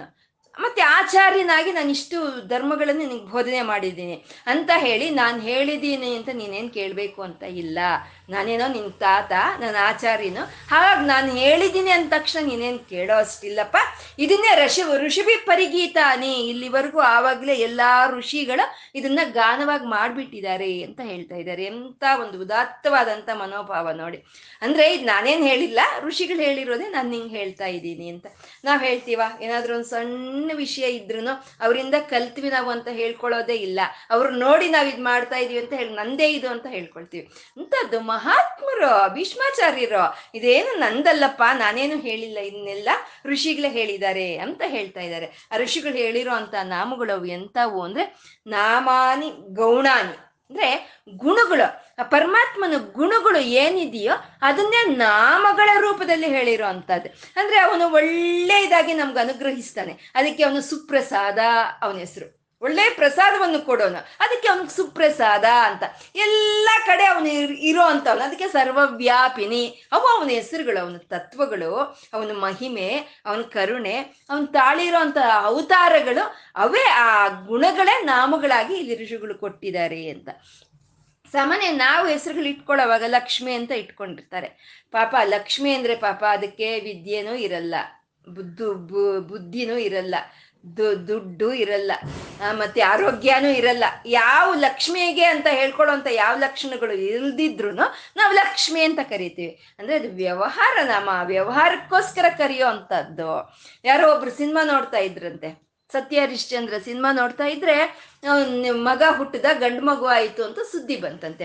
ಅಯ್ಯೋ ಸತ್ಯ ಹರಿಶ್ಚಂದ್ರ ಸಿನಿಮಾ ನೋಡ್ತಾ ಇದ್ರೆ ಗಂಡು ಮಗು ಆಯಿತು ಅಂತ ಸುದ್ದಿ ಬಂತಲ್ಲ ಅಂತ ಸಂತೋಷಕ್ಕೆ ಸತ್ಯ ಹರಿಶ್ಚಂದ್ರ ಅಂತ ಮಗುಗೆ ಹೆಸರಿಟ್ರಂತೆ. ಪಾಪ ಆ ಮಗು ಬುದ್ಧಿ ಬಂದಾಗಿಂದ ಒಂದೇ ಒಂದು ಸುಳ್ಳಾದ್ರೂ ಹೇಳ್ದಿದ್ರೆ ಒಂದು ದಿನವೂ ಅದಕ್ಕೆ ಹೋಗಿಲ್ವಂತೆ. ಅಂದ್ರೆ ಅದು ಗುಣ ಅಲ್ಲ ಅವನ ಹೆಸರು ಅವನ ಹೆಸರು ವ್ಯವಹಾರಿಕವಾಗಿರುವಂಥದ್ದು ಅಂದ್ರೆ ಪರಮಾತ್ಮನ ಸಾವಿರ ನಾಮಗಳು ಇಲ್ಲಿ ಹೇಳ್ತಾ ಇರೋದು ಯಾವುದು ಅವನು ಕರೆಯೋದಕ್ಕೋಸ್ಕರ ಅಲ್ಲ. ಅವ್ನು ಕರೆಯೋದಕ್ಕೋಸ್ಕರ ಇರೋಂಥ ಬಂದಿರೋ ಅವನ ಗುಣಗಳು, ಅವನ ತತ್ವಗಳು, ಅವನ ಮಹಿಮೆನೆ ಗಾನದ ರೂಪದಲ್ಲಿ ಬಂದಿರುವಂತದ್ದು ಅಂತ. ನಾಮಾನಿ ಗೌಣಾನಿ ಅಂತ. ಯಾರ್ದಪ್ಪ ಈ ನಾಮಗಳು ಅಂದ್ರೆ? ಮಹಾತ್ಮನಃ ಅಂತ ಇದ್ದಾರೆ ಅಂದ್ರೆ ನಮ್ಮಲ್ಲಿರುವಂತ ಚೈತನ್ಯ ಅದು ಆತ್ಮ ಚೈತನ್ಯ ಅದು. ಅಲ್ವಾ? ನಮ್ಮಲ್ಲಿರುವಂಥದ್ದು ಮತ್ತೆ ಈ ಸಮಸ್ತ ಪ್ರಕೃತಿಯಲ್ಲಿ ಹದಿನಾಲ್ಕು ಭೂನಗಳಲ್ಲಿ ಸರ್ವ ಜ ಚರ ಆಚರ ಜಗತ್ತಿನಲ್ಲಿ ಇರುವಂತಹ ಚೈತನ್ಯ ಅದು ಯಾರ್ದು? ಅದು ಮಹಾತ್ಮನಃ, ಮಹಾತ್ಮ ಅದು. ಮಹಾತ್ಮನಃ ನಾಮನ ಅವನನ್ನ ಗುಣಗಳನ್ನೇ ನಾಮಗಳಾಗಿ ಹೇಳಿರುವಂಥದ್ದು. ಯಾರು ಹೇಳಿದ್ರು? ಋಷಿ ಬಿಹಿ ಋಷಿಗಳು ಹೇಳಿದ್ರು ಅಂತ. ಅವ್ರು ಏನು ಹೇಳಿದ್ರು? ಗಾನ ಮಾಡಿದ್ರು. ಆ ಒಂದು ನಾಮಗಳ, ಒಂದು ಆ ಗುಣಗಳ ಇಂದ ಬಂದಿರುವಂತ ನಾಮಗಳನ್ನ ಅವ್ರು ಗಾನ ಮಾಡಿದ್ರು. ಗಾನ ಅಂತಂದ್ರೆ ಇವಾಗ ನ, ಇವಾಗ ನಮ್ಗೆ ಒಂದು, ನಮ್ಮ ಒಂದು ಇಂದ್ರಿಯಗಳಿಗೆ ಗೋಚರವಾಗುವಂತಹದ್ದು ನಮ್ಮ ಒಂದು ಪ್ರಜ್ಞೆಗೆ ಗೋಚರವಾಗುವಂಥದ್ದು ಸರ್ವೇ ಸಾಧಾರಣವಾದಂಥ ವಿಷಯಗಳು ಮಾತ್ರ ನಮಗೆ ಗೋಚರವಾಗುತ್ತೆ. ಆದ್ರೆ ಋಷಿಗಳಿಗೆ ಇಂದ್ರಿಯಾತೀತವಾದಂಥ ಒಂದು ಸ್ಥಿತಿಯಲ್ಲಿ ಅವ್ರಿಗೆ ಈ ಪ್ರಜ್ಞಾ ಅಂದ್ರೆ ಜಾಗ, ಸ್ವಪ್ನವೂ ಅಲ್ಲ, ಜಾಗೃತಿನೂ ಅಲ್ಲ, ಒಂದು ಸುಷುಪ್ತಿನೂ ಅಲ್ಲ, ಈ ಮೂರಕ್ಕೂ ಅತೀತವಾದಂಥ ಒಂದು ಸಮಾಧಿ ಸ್ಥಿತಿಯಲ್ಲಿ, ಆ ಪ್ರಜ್ಞಾ ಸ್ಥಿತಿಯಲ್ಲಿ ಅವರಿಗೆ ತಿಳಿಯೋದೆ ಸೃಷ್ಟಿ ಸತ್ಯಗಳೆಲ್ಲ ಅವ್ರಿಗೆ ತಿಳಿಯುತ್ತೆ. ಆ ಸೃಷ್ಟಿ ಏನು ಅನ್ನೋ ಸತ್ಯಗಳು ತಿಳಿಯುತ್ತೆ. ಆ ಪರಮಾತ್ಮ ಏನು ಅನ್ನೋದು ಅವ್ರಿಗೆ ಮಂತ್ರಗಳ ರೂಪದಲ್ಲಿ ಅವ್ರಿಗೆ ಗೋಚರವಾಗುತ್ತೆ. ಪರಮಾತ್ಮ ಏನು, ಅವನ ತತ್ವ ಏನು ಅನ್ನೋದು ಅವರಿಗೆ ಒಂದು ಮಂತ್ರಗಳ ರೂಪದಲ್ಲಿ ಅವ್ರಿಗೆ ಗೋಚರವಾಗುತ್ತೆ. ಆ ಮಂತ್ರಗಳ ಅವ್ರಿಗೇನು ಗೋಚರವಾಗುತ್ತೋ, ಆ ಮಂತ್ರಗಳು ಏನ್ ಮಾಡುತ್ತೆ? ಪರಮಾತ್ಮನ ದರ್ಶಿಸುತ್ತೆ. ಋಷಿ ಮಂತ್ರವನ್ನು ನೋಡಿದ್ರೆ ಮಂತ್ರ ಪರಮಾತ್ಮನ ದರ್ಶನ ಕೊಡುತ್ತೆ. ಹಾಗೆ ಅವ್ರಿಗೆ ಏನ್ ಅನುಭವಕ್ಕೆ ಬಂತೋ ಅವ್ರಿಗೇನ್ ಕೇಳಿಸ್ತೋ, ಆ ಮಂತ್ರಗಳನ್ನೇ ಅವರು ನಾಮಗಳ ರೂಪದಲ್ಲಿ ಅವರು ಗಾನ ಮಾಡಿರೋ ಅಂಥದ್ದು ಅಂದ್ರೆ ಗಾನ ಅಂತಂದ್ರೆ ಸುಮ್ಮನೆ ನಾವು ಸ್ವರಗಳು ಹಾಕೊಂಡು ಶ್ರುತಿಬದ್ಧವಾಗಿ, ಒಂದು ಲಯಬದ್ಧವಾಗಿ ಹಾಡೋದಲ್ಲ. ನಮ್ಮ ಹೃದಯದ ಒಂದು ಭಾವನೆ ಅನ್ನೋದು ಆಚೆ ಬರುತ್ತಲ್ವ? ಅದನ್ನ ಗಾನ ಅಂತ ಹೇಳ್ತಾರೆ. ಅದು ಸುಮ್ಮನೆ ಗಾನನ? ಅವ್ರು ಮಾಡಿದ್ದು ಅಂತಂದ್ರೆ ಅಲ್ಲ ಪರಿಗೀತಾನೆ ಅಂತ ಇದ್ದಾರೆ. ಅಂದ್ರೆ ಆ ಪರಮಾತ್ಮನ ಒಂದು ಅನುಭವ ಅನ್ನೋದು ಅವ್ರಿಗೆ ಯಾವಾಗ ಗೋಚರವಾಯಿತೋ, ಆ ಅನುಭವ ಅವ್ರ ಹೃದಯಕ್ಕೆ ಯಾವಾಗ ಬಂತೋ, ಅವಾಗ ಅವರಲ್ಲಿ ಆನಂದ ಬಾಷ್ಪಗಳು ಸುರಿಯೋದಕ್ಕೆ ಶುರುವಾಗುತ್ತೆ. ಗಂಟ್ಲು ಗದ್ಗದವಾಗುತ್ತೆ. ಮೈ ನಡುಕ ಬರುತ್ತೆ ಅವ್ರಿಗೆ. ಧ್ರುವನ ಅಷ್ಟೇ ಅಲ್ವಾ? ಧ್ರುವನು ಮಹಾವಿಷ್ಣುವಿನ ತೊಡೆ ಮೇಲೆ ಕೂತ್ಕೋಬೇಕು ಅಂತ ತಪಸ್ ಮಾಡಿದ್ರೆ, ಆ ವಿಷ್ಣು ಬರ್ತಾನೆ. ಬಂದಾಗ ಆ ವಿಷ್ಣುವನ್ನ ನೋಡಿದ ತಕ್ಷಣ ಇವನ್ಗೇನು ಬರಲ್ಲ. ಗಂಟ್ಲೆಲ್ಲ ಕಟ್ಟಿ ಹೋಗುತ್ತೆ, ಏನು ಬರಲ್ಲ. ಅವಾಗ ತನ್ನ ಕೈಯಲ್ಲಿರೋ ಶಂಕುವನ್ನ ಗಂಟ್ಲಿಗೆ ತಗಲ್ಸಿದಾಗ ಶ್ರೀಮನ್ ನಾರಾಯಣನು ಅವನು ಅವಾಗ ಆ ವಿಷ್ಣುವು ಏನು ಸಾಕ್ಷಾತ್ಕಾರ ಆದ್ನೋ ಆ ಭಾವನೆ ಎಲ್ಲ ಗಾನದ ರೂಪದಲ್ಲಿ ಅವನು ಹೇಳ್ತಾನೆ. ಕಣ್ಣಲ್ಲಿ ನೀರು ಸೋರ್ತಾ ಇರುತ್ತೆ. ಗ ಕಣ್ಣು ಗದ, ಗಂಟ್ಲು ಗದ್ಗದವಾಗುತ್ತೆ, ಮೈ ಪುಲಕವಾಗ್ತಾ ಇರುತ್ತೆ. ಆವಾಗ ಬರುವಂತ ಭಾವನೆನೇ ಅದೇ ಪರಿಗೀತಾಣಿ ಅಂತ. ಹಾಗೆ ಮೈ ಮರೆತು ಅವರು ಆ ನಾಮಗಳನ್ನ, ಆ ಗುಣಗಳನ್ನ ನಾಮವನ್ನಾಗಿ ಕೊಟ್ಟಿದ್ದಾರೆ. ಪರಿಗೀತಾಣಿ ಹಾಗೆ ಆ ಋಷಿಗಳು ಕೊಟ್ಟಿರೋ ಅಂತದನ್ನೇ ನಾನು ನಿನ್ಗೆ ಹೇಳಿದ್ದೀನಿ ಹೇಳ್ತಾ ಇರೋಕ್ಕೆ ಹೊರಟಿದ್ದೀನಿ. ಇದನ್ನ ನೀನು ಕೇಳಿಸ್ಕೊಂಡ್ರೆ ನಿಂಗೆ ಸರ್ವ ವಿಧದಲ್ಲೂ ನಿಮ್ಗೆ ಶ್ರೇಯಸ್ಸಾಗುತ್ತೆ ಅಂತ ಭೀಷ್ಮಾಚಾರ್ಯರು ಧರ್ಮರಾಯನಿಗೆ ತಿಳಿಸ್ತಾ ಇದ್ದಾರೆ. ಅಂದ್ರೆ ಒಂದು ಸ್ತೋತ್ರವನ್ನ ನಾವು ತಿಳ್ಕೊಳ್ಳೋದಕ್ಕೆ ಮುಂಚೆ ನಾವು ಆ ಸ್ತೋತ್ರವನ್ನು ಕೊಟ್ಟಂತ ಆ ಋಷಿ ಯಾರು ಅನ್ನೋ ತಿಳಿಬೇಕು. ಆ ಸ್ತೋತ್ರ ಯಾವ ಛಂದಸ್ನಲ್ಲಿರ್ಬೇ ಇದೆ, ಅದಕ್ಕೆ ಬೀಜ ಏನು, ಶಕ್ತಿ ಏನು ಅದರಲ್ಲಿರೋ ಪರಮಾತ್ಮ ಏನು ಅನ್ನೋದೆಲ್ಲ ನಮಗೆ ಸಂಪೂರ್ಣ ನಮಗೆ ತಿಳಿಬೇಕು. ತಿಳ್ಕೊಂಡು ನಾವು ಆ ಸ್ತೋತ್ರವನ್ನು ಮಾಡೋ ಅಂಥದ್ದು ಹಾಗೆ ಇನ್ ಈ ಒಂದು ಸ್ತೋತ್ರಕ್ಕೆ ಇರೋ ಅಂತ ಒಂದು ಆ ಪ ಆ ಋಷಿಗಳು ಯಾರಪ್ಪ ಹಾಗೆ ಅಂತಂದ್ರೆ, ಒಂದು ಸೆಕೆಂಡ್ ಆ ಋಷಿ ಯಾರು? ಈ ವಿಷ್ಣು ಸಹಸ್ರನಾಮವನ್ನು ನಮಗೆ ಕೊಟ್ಟಂತ ಋಷಿ ಯಾರು ಅಂದ್ರೆ ಅಸ್ಯ ಶ್ರೀ ವಿಷ್ಣುರ್ ದಿವ್ಯ ಸಹಸ್ರನಾಮ ಸ್ತೋತ್ರ ಮಹಾಮಂತ್ರಸ್ಯ ಶ್ರೀ ವೇದವ್ಯಾಸೋ ಭಗವಾನ್ ಋಷಿ ವೇದವ್ಯಾಸರು ವೇದವ್ಯಾಸರು ಕೊಟ್ಟಿರೋ ಅಂತ ಒಂದು ಈ ಸ್ತೋತ್ರ, ಈ ವಿಷ್ಣು ಸಹಸ್ರನಾಮ ಅನ್ನೋ ಒಂದು ದಿವ್ಯವಾದಂತ ಸ್ತೋತ್ರ. ಅಂದ್ರೆ ನಿಜಕ್ಕೂ ವೇದವ್ಯಾಸರು ಕೊಟ್ಟಿರೋದು ಅಲ್ಲ ಇದು ನಿಜಕ್ಕೂ ಋಷಿಗಳಿಗೆ ಪರಿಗೀತಾನೆ ಋಷಿಗಳಿಗೆ ಆ ಸಮಾಧಿ ಸ್ಥಿತಿಯಲ್ಲಿ ಏನು ಅನುಭವಕ್ಕೆ ಬಂತೋ ಅವ್ರ ನಾಮಗಳನ್ನೆಲ್ಲ ಕೊಡ್ತಾರೆ. ಕೊಟ್ಟಾಗ ವೇದವ್ಯಾಸರು ಏನ್ ಮಾಡ್ತಾರೆ, ವಿಷ್ಣು ನಾಮಗಳು ಅನ್ನೋ ಒಂದು ಹರಿನಾಮಗಳು ಅನ್ನೋ ತೋಟದೊಳಗೆ ಹೋಗ್ತಾರೆ. ಹೋಗಿ ಅಲ್ಲಿ ಪವಿತ್ರಾನಾಂ ಪವಿತ್ರಂ ಚ ಮಂಗಳಾನಾಂಚ ಮಂಗಳಂ ಅಂತ ಹೇಳ್ಕೊಂಡಾಗೆ ಆ ಶ್ರೇಷ್ಠವಾಗಿರೋದ್ರಲ್ಲಿ ಶ್ರೇಷ್ಠವಾಗಿರುವಂತ ನಾಮಗಳು, ಸಾವಿರ ನಾಮಗಳನ್ನ ಅವ್ರು ತಗೊಂಡು ವೇದವ್ಯಾಸರು ಅದನ್ನ ಒಂದು ಮಾಲೆಯಾಗಿ ವಿಷ್ಣು ಸಹಸ್ರನಾಮ ಅನ್ನೋ ಹಾಗೆ ಕೊಡ್ತಾರೆ. ಅದು ದಿವ್ಯ ಸಹಸ್ರನಾಮ ಮಹಾಮಂತ್ರಸ್ಯ ಅಂತ. ಅದನ್ನ ಕೊಟ್ಟಂತ ಋಷಿಗಳು ಅಂದ್ರೆ ವೇದವ್ಯಾಸರು ಅಂತ. ಅದು ಯಾವ ಛಂದಸ್ನಲ್ಲಿದೆ ಅಂದ್ರೆ ಅನುಷ್ಟಪ್ ಚಂದಹ ಅನುಷ್ಟಪ್ ಛಂದಸ್ನಲ್ಲಿ ಇದೆ ಅಂತ. ಛಂದಸ್ಸು ಅಂದ್ರೆ ಅದೊಂದು ಮೀಟರ್ ಅಂತ ಹೇಳ್ಬೇಕು. ಅಂದ್ರೆ ಅದು ಯಾವ ಒಂದು ಗಮನದಲ್ಲಿ ಅದು ಆ ಸ್ತೋತ್ರವನ್ನು ನಾವು ಪಾರಾಯಣ ಮಾಡಬೇಕು ಅಂತ ಹೇಳುವಂಥದ್ದು. ಅಂದ್ರೆ ವಿಷ್ಣು ಸಹಸ್ರನಾಮ ಸ್ತೋತ್ರ ಇದೆ ಅಲ್ವಾ ಅಂತ ಹೇಳಿ ನಾವು ಒಂದು ಮೋಹನ ರಾಗದಲ್ಲಿ ಅದನ್ನ ಕಟ್ಟಿ ಆದಿತಾಳದಿಂದ ಹಾಡಬಾರ್ದು ಅದನ್ನ ಅದಕ್ಕೆ ಅನುಷ್ಟಪ್ ಛಂದಸ್ ಅಂತ ಒಂದು ಛಂದಸ್ ಇದೆ. ಅದ್ರ ಪ್ರಕಾರವನ್ನೇ ಹಾಡ್ಬೇಕು ಅದನ್ನ ಮತ್ತೆ ಹಾಗಾದ್ರೆ ಹೇಗೆ ಅದನ್ನ ಹಾಡೋದು? ಹಾಗೆ ಅಂತಂದ್ರೆ ಅಮ್ಮ, ಎಂ ಎಸ್ ಸುಬ್ಬಲಕ್ಷ್ಮಿ ಅವ್ರು ಹಾಡಿದಾರಲ್ವಾ? ಅದ ಅವ್ರು ಹಾಡಿರೋ ಅಂತ ಒಂದು ಛಂದಸ್ ಅದು ಸರಿಯಾದಂತ ಒಂದು ಛಂದಸ್ಸು. ಅದನ್ನೇ ಅನುಷ್ಟಪ್ ಛಂದಸ್ ಅಂತ ಇದು ಮಾಡೋ ಅಂತದ್ದು ಅಂತ ಛಂದಸ್ ಅಂತ ಸಹಸ್ರನಾಮ ಸ್ತೋತ್ರಕ್ಕೆ ಅಮೃತಾಂಶುದ್ಭವೋ ಬಾನು ಇತಿ ಬೀಜಂ ಅಂತ ಇದ್ದಾರೆ. ಅಂದ್ರೆ ಆ ಅಮೃತ ತತ್ವವೇ ಕಾರಣವಾಗಿರೋ ಅಂತದ್ದು ಈ ವಿಷ್ಣು ಸಹಸ್ರನಾಮ ಯಾರನ್ನ ಹೇಳ್ತಾ ಇದೆ ಅಂದ್ರೆ ಆ ಅಮೃತ ತತ್ವವನ್ನೇ ಹೇಳ್ತಾ ಇದೆ ಅಂತ ಬೀಜಂ ಅಂತ. ಮತ್ತೆ ಇಂಥ ಒಂದು ಸ್ತೋತ್ರಕ್ಕೆ ಭಗವಂತ ಯಾರು ಅಂತಂದ್ರೆ ಶ್ರೀಮನ್ ನಾರಾಯಣ ಅಂತ ಹೇಳ್ತಾ ಇದೆ ಶ್ರೀಮನ್ ನಾರಾಯಣ ಅಂತ ಹೇಳಿದ್ರು. ಆ ಶ್ರೀಮನ್ ನಾರಾಯಣೆ ಈ ವಿಷ್ಣು ಸಹಸ್ರನಾಮ ಅನ್ನೋ ಒಂದು ಸ್ತೋತ್ರಕ್ಕೆ ಪ್ರತಿಪಾದ್ಯವಾದಂತ ದೇವರು ಅಂತ ಹೇಳ್ತಾ ಎಷ್ಟು ಭೀಷ್ಮರು ಅಷ್ಟು ಆನಂದದಿಂದ ಆ ಕಣ್ಣು ಗ, ಕಣ್ಣಲ್ಲಿ ನೀರು ಸೋರ್ತಾ ಇದ್ರೆ ಅವ್ರು ಹೇಳ್ತಾರೆ, ಈ ಸ್ತೋತ್ರ ಹೇಳ್ತಾ ಇರೋದು ಶ್ರೀಮನ್ ನಾರಾಯಣನ ಕುರ್ತು ಅಂತ ಹೇಳ್ತಾ ಇದ್ದೀನಿ. ಅವನು ಯಾರೋ ಅಲ್ಲಪ್ಪ, ಅವನು ದೇವಕಿ ನಂದನ ಸೃಷ್ಟ ಅಂತ ಇದ್ದಾರೆ. ಈ ದೇವಕಿ ನಂದನೆ ಇವಾಗ ನಮ್ಮ ಹತ್ರ ನಿಂತಿದ್ದಾನೆ ಅಲ್ವಾ ಶ್ರೀಕೃಷ್ಣ? ಇವನ್ ಬಗ್ಗೆನೇನಪ್ಪ ಈ ವಿಷ್ಣು ಸಹಸ್ರನಾಮ ಸ್ತೋ, ನಾಮಗಳನ್ನ ನಾನು ಹೇಳ್ತಾ ಇದ್ದೀನಿ ಅಂತ ಅವರು ಗದ್ಗದವಾಗಿ ಆನಂದವಾಗಿ ಹೇಳ್ತಾರಂತೆ. ಅಂದ್ರೆ ಕೃಷ್ಣ ಆಗ್ಬೋದು, ರಾಮ ಆಗ್ಬೋದು, ಅಥವಾ ನರಸಿಂಹ ಆಗ್ಬೋದು. ಕೃಷ್ಣನ್ನ ನಾವು ಉಪಾಸನೆ ಮಾಡ್ಬೇಕು ಅಂದ್ರೆ ಈ ವಿಷ್ಣು ಸಹಸ್ರನಾಮಗಳಿಂದ ನಾವು ಉಪಾಸನೆ ಮಾಡಬೇಕು. ಅದು ಅದೆಲ್ಲ ಅವನ ಗುಣಗಳಾಗೇ ಇರುತ್ತೆ. ಶ್ರೀರಾಮಚಂದ್ರನ ಉಪಾಸನೆ ಮಾಡಬೇಕು ಅಂದ್ರೆ ಈ ವಿಷ್ಣು ಸಹಸ್ರನಾಮದಿಂದಲೇ ನಾವು ಉಪಾಸನೆ ಮಾಡಬೇಕು. ಅದೆಲ್ಲ ಅವನ ಗುಣಗಳೇ ಆಗಿರುತ್ತೆ. ಅಥವಾ ಲಕ್ಷ್ಮೀ ನರಸಿಂಹ ಸ್ವಾಮಿಯನ್ನು ಸ್ತುತಿಸ್ಬೇಕು ಅಂದ್ರೆ ಈ ವಿಷ್ಣು ಸಹಸ್ರನಾಮದಿಂದಾನೇ ನಾವು ಸ್ತುತಿಸ್ಬೇಕು. ಹಾಗಾಗಿ ಶ್ರೀಮನ್ ನಾರಾಯಣನು ಈ ವಿಷ್ಣು ಸಹಸ್ರನಾಮ ಅನ್ನೋದು ಶ್ರೀಮನ್ ನಾರಾಯಣನೇ ಆಗಿದ್ರು ಇಲ್ಲಿರೋ ದೇವಕಿ ನಂದನೇನಪ್ಪ, ಇದರಲ್ಲಿರೋ ಅಂತ ಪರಮಾತ್ಮ ಅಂತ ಆನಂದದಿಂದ ಅವರು ಇಲ್ಲಿ ಹೇಳ್ತಾ ಇರೋ ಅಂಥದ್ದು ಮತ್ತೆ ಈ ಒಂದು ಧ್ಯಾನಕ್ಕೆ ಹೋಗ್ಬೇಕು. ನಾವು ಇವಾಗ ಧ್ಯಾನ, ಆ ಪರಮಾತ್ಮನ ಧ್ಯಾನವನ್ನ ನಮಗೆ ಐದು ಶ್ಲೋಕಗಳಲ್ಲಿ ಹೇಳಿರುವಂತಹದ್ದು ಐದು ಶ್ಲೋಕಗಳಿಂದ ಪರಮಾತ್ಮನ ಧ್ಯಾನಿಸ್ಕೊಂಡು ನಾವು ಮತ್ತೆ ಆ ನಾಮಗಳ ಒಳಗೆ ಹೋಗ್ಬೇಕು.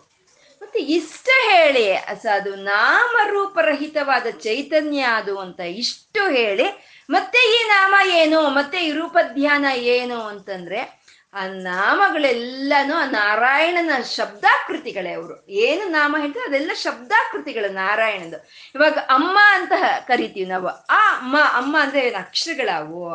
ಆ ಅಮ್ಮ ಅಂದೋ ಶಬ್ದದಲ್ಲಿ ಆ ತಾಯಿ, ಆ ಸ್ತ್ರೀಮೂರ್ತಿ ಇದ್ದಾಳೆ. ನಮ್ಮನ್ನ ಹೆತ್ತು, ಹೊತ್ತು ನಮಗೆ ಹಾಲು ಕೊಡಿಸಿ ನಮ್ಮನ್ನು ನಮ್ಮನ್ನ ಸಾಕಿ ಸಂರಕ್ಷಣೆ ಮಾಡಿ ನಮ್ಮ ಸಂಸ್ಕಾರವನ್ನು ಹೇಳ್ಕೊಟ್ಟು, ನಮ್ಗೆ ಬುದ್ಧಿಯ ಬುದ್ಧಿ ಹೇಳ್ಕೊಟ್ಟಿರೋ ಅಂತ ಆ ಮಾತೃ, ಆ ಸ್ತ್ರೀಮೂರ್ತಿನೇ ಅಮ್ಮ ಅನ್ನೋ ಒಂದು ಇದ್ರಲ್ಲಿ ವ್ಯಕ್ತವಾಗೋದಲ್ವಾ? ಹಾಗೆ ಆ ಪರಮಾತ್ಮನೇ ಈ ಸಾವಿರ ನಾಮಗಳಲ್ಲಿ ನಮ್ಗೆ ವ್ಯಕ್ತವಾಗ್ತಾ ಇದ್ದಾನೆ. ಈ ಸಾವಿರ ನಾಮಗಳು ಶಬ್ದ ರೂಪಗಳು ಶ್ರೀಮನ್ನಾರಾಯಣನ ಶಬ್ದ ರೂಪಗಳು ಅಂತ.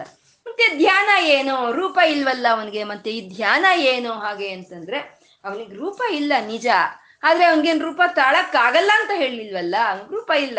ರೂಪ ತಾಳ್ತಾನೆ ಅವನಿಗೆ. ಯಾವಾಗ ಭಕ್ತರನ್ನ ಅನುಗ್ರಹಿಸ್ಬೇಕು ಅಂದ್ರೆ ಅವ ಯಾವ ರೀತಿ ಅವನ ರೂಪವನ್ನು ತಾಳ್ಬೇಕು ಅಂತ ಅಂದ್ಕೊಂಡು ಅವ್ನು ತಾಳೋಷ್ಟು ಶಕ್ತಿ ಇದೆ.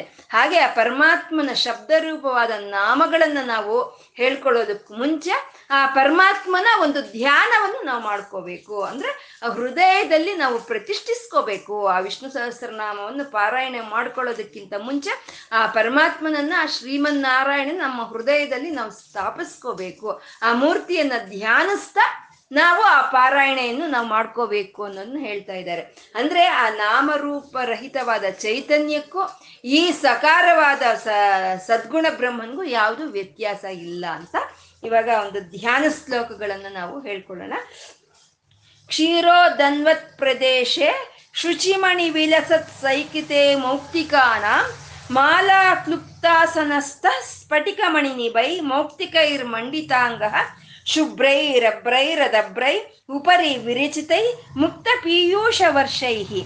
ಆನಂದೀನ ಪುಣ್ಯಾತ್ ಅರಿನಳಿನ ಗದಾ ಶಂಕಪಾಣಿರ್ ಮುಕುಂದ ಅಂತ ಮೊದಲನೆಯ ಧ್ಯಾನ ಶ್ಲೋಕವನ್ನು ಹೇಳ್ತಾ ಇದ್ದಾರೆ. ಧ್ಯಾನ ಒಂದು ಅದ್ಭುತವಾದಂಥ ಪ್ರದೇಶ ಅದು. ಕ್ಷೀರೋದನ್ವ ಪ್ರದೇಶ ಅದ್ಭುತವಾದಂಥ ಪ್ರದೇಶ ಅದು. ಅಂದ್ರೆ ಧ್ಯಾನ ಅನ್ನೋದು, ಧ್ಯಾನ ಶ್ಲೋಕ ಅನ್ನೋದು ಅರ್ಥಗಳು ತಿಳ್ಕೊದ, ತಿಳ್ಕೊಳ್ಳೋದಲ್ಲ. ಸುಮ್ಮನೆ ಅರ್ಥ ತಿಳ್ಕೊಂಡ್ರೆ ಸರಿ ಹೋಗಲ್ಲ ಭಾವಿಸ್ಬೇಕು, ಅದನ್ನ ಧ್ಯಾನಿಸ್ಬೇಕು ನಾವು ಹೇಳ್ಕೊಳ್ಳೋವಾಗ ಆ ಪರಮಾತ್ಮನ ಆ ರೂಪ ಅನ್ನೋದು ನಮ್ಮ ಧ್ಯಾನದೊಳಕ್ಕೆ ಬರಬೇಕು. ಕ್ಷೀರೋದನ್ವತ್ ಪ್ರದೇಶ ಅಂತ ಹೇಳಿದ್ರೆ ಅದ್ಭುತವಾದಂಥ ಒಂದು ಪ್ರದೇಶ ಇದು. ಅಂದ್ರೆ ಕ್ಷೀರೋದನ್ವತ್ ಅಂದ್ರೆ ಹಾಲಿನ ಸಮುದ್ರ, ಕ್ಷೀರಸಾಗರ ಸಮುದ್ರ. ಕ್ಷೀರಸಾಗರದ್ರ ಒಂದು ತೀರದ ಸಮ, ಒಂದು ಪ್ರಾಂತ ಅದು ಅಂತ. ಅಂದ್ರೆ ಮಾಮೂ, ಅಂದ್ರೆ ಒಂದು ಅದ್ಭುತವಾದಂತ ಒಂದು ಇದು ಅಂತ.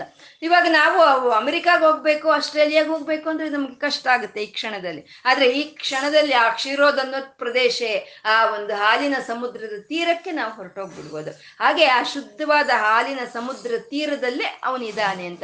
ಇದನ್ನೇ ಸುಧಾಸಾಗರ ಮಧ್ಯಸ್ಥ ಅಂತ ಹೇಳಿದ್ರು. ಅದು ಅಮ್ಮನವ್ರಿಗೆ ಹೇಳುವಾಗ, ಸುಧಾಸಾಗರ ಮಧ್ಯಸ್ಥ ನಾರಾಯಣನಿಗೆ ಹೇಳೋವಾಗ ಕ್ಷೀರೋದನ್ವತ್ ಪ್ರದೇಶ ಎರಡು ಒಂದೇನೆ. ಆ ಒಂದು ಹಾಲಿನ ಸಮುದ್ರ ಅದು. ಒಂದು ಮಾಮೂಲಿ ಉಪ್ಪಿನ ಸಮುದ್ರ ಅಲ್ಲ. ಆ ಹಾಲಿನ ಸಮುದ್ರ. ಆ ಹಾಲಿನ ಸಮುದ್ರದ ತೀರದ ಪ್ರದೇಶ ಅದು ಹೇಗಿದೆ ಅಂತಂದ್ರೆ ಶುಚಿಮಣಿ ವಿಲಸತ್ ಅಂತ ಇದೆ. ಅಂದ್ರೆ ಒಳ್ಳೆಯ ಮುತ್ತುಗಳಿಂದ ಕೂಡಿದೆಯಂತೆ ಅದು ಮುತ್ತುಗಳಿಂದ. ಇವಾಗ ಮಾಮೂಲಿ ಉಪ್ಪಿನ ಒಂದು ಸಮುದ್ರ ಅಂತಂದ್ರೆ ಉಪ್ಪಿನ ಸಮುದ್ರದ ತೀರದಲ್ಲಿ ಏನಿರುತ್ತೆ? ಮಾಮೂಲಿ ಮರಳಿರುತ್ತೆ. ಆಮೇಲೆ ಸಣ್ಣ ಸಣ್ಣ ಮುತ್ತುಗಳಿರುತ್ತೆ. ಆಮೇಲೆ ಸಣ್ಣ ಒಂದು ಶಂಕು ಅಂತೀವಿ. ಸಣ್ಣ ಶಂಕುಗಳಿರುತ್ತೆ ಅಥವಾ ಕೌಡೆಗಳಿರುತ್ತೆ. ಅದು ಮಾಮೂಲಿನ ಒಂದು ಸಮುದ್ರ. ಇದಾದ್ರೆ ಇದು ಹಾಲಿನ ಸಮುದ್ರ ಅಲ್ವಾ? ಇದು ಕ್ಷೀರೋದನ್ವತ್ ಪ್ರದೇಶ. ಈ ಹಾಲಿನ ಸಮುದ್ರದಲ್ಲಿ ಆ ಮರಳು ಹೇಗಿದೆ ಅಂತಂದ್ರೆ ಈ ಮುತ್ತಿನ ಒಂದು ಪುಡಿಗಳಿದ್ದಾಗಿದೆಯಂತೆ ಬಿಳ್, ಬಿಳಿಯ ಬಣ್ಣದಲ್ಲಿದೆಯಂತೆ. ಮುತ್ತಿನ ಒಂದು ಇದರಲ್ಲಿ ರತ್ನದ ಪುಡಿಗಳ ಹಾಗೆ ಇದೆ. ಆ ಮರಳು ಅನ್ನೋದು ಬಿಳಿ ಬಣ್ಣದಲ್ಲಿದೆ. ಮತ್ತೆ ಮುತ್ತುಗಳಿಂದ ಅಲಂಕೃತವಾಗಿದೆಯಂತೆ ಆ ಆ ಒಂದು ಮರಳಿನ ಎಲ್ಲ ಒಂದು ಗುಡ್ಡೆಗಳು ಮುತ್ತಿನಿಂದ ಅಲಂಕೃತವಾಗಿದೆ ಶುಚಿಮಣಿ ವಿಲಸತ್ ಸೈಕಿತೆ ಮೌಕ್ತಿಕಾನಾಂ ಅಂತ ಇದ್ದಾರೆ. ಅಂದ್ರೆ ಒಳ್ಳೆ ಸ್ಫಟಿಕಗಳು, ಒಂದು ಸ್ಫಟಿಕಗಳಿಂದ ಮಾಲಾ, ಮಾಲೆ, ಸ್ಫಟಿಕ ಮಾಲೆಯಿಂದ ಅಲಂಕೃತವಾಗಿರುವಂತ ಒಂದು ಸಿಂಹಾಸನ ಅಲ್ಲಿ ಇದೆ ಅಂತ ಒಂದು ವೈಕುಂಠ, ಒಂದು ಕ್ಷೀರಸಾಗರದ ಒಂದು ಸಮುದ್ರ. ಆ ಸಮುದ್ರದ ತೀರದಲ್ಲಿ ವೈಕುಂಠ.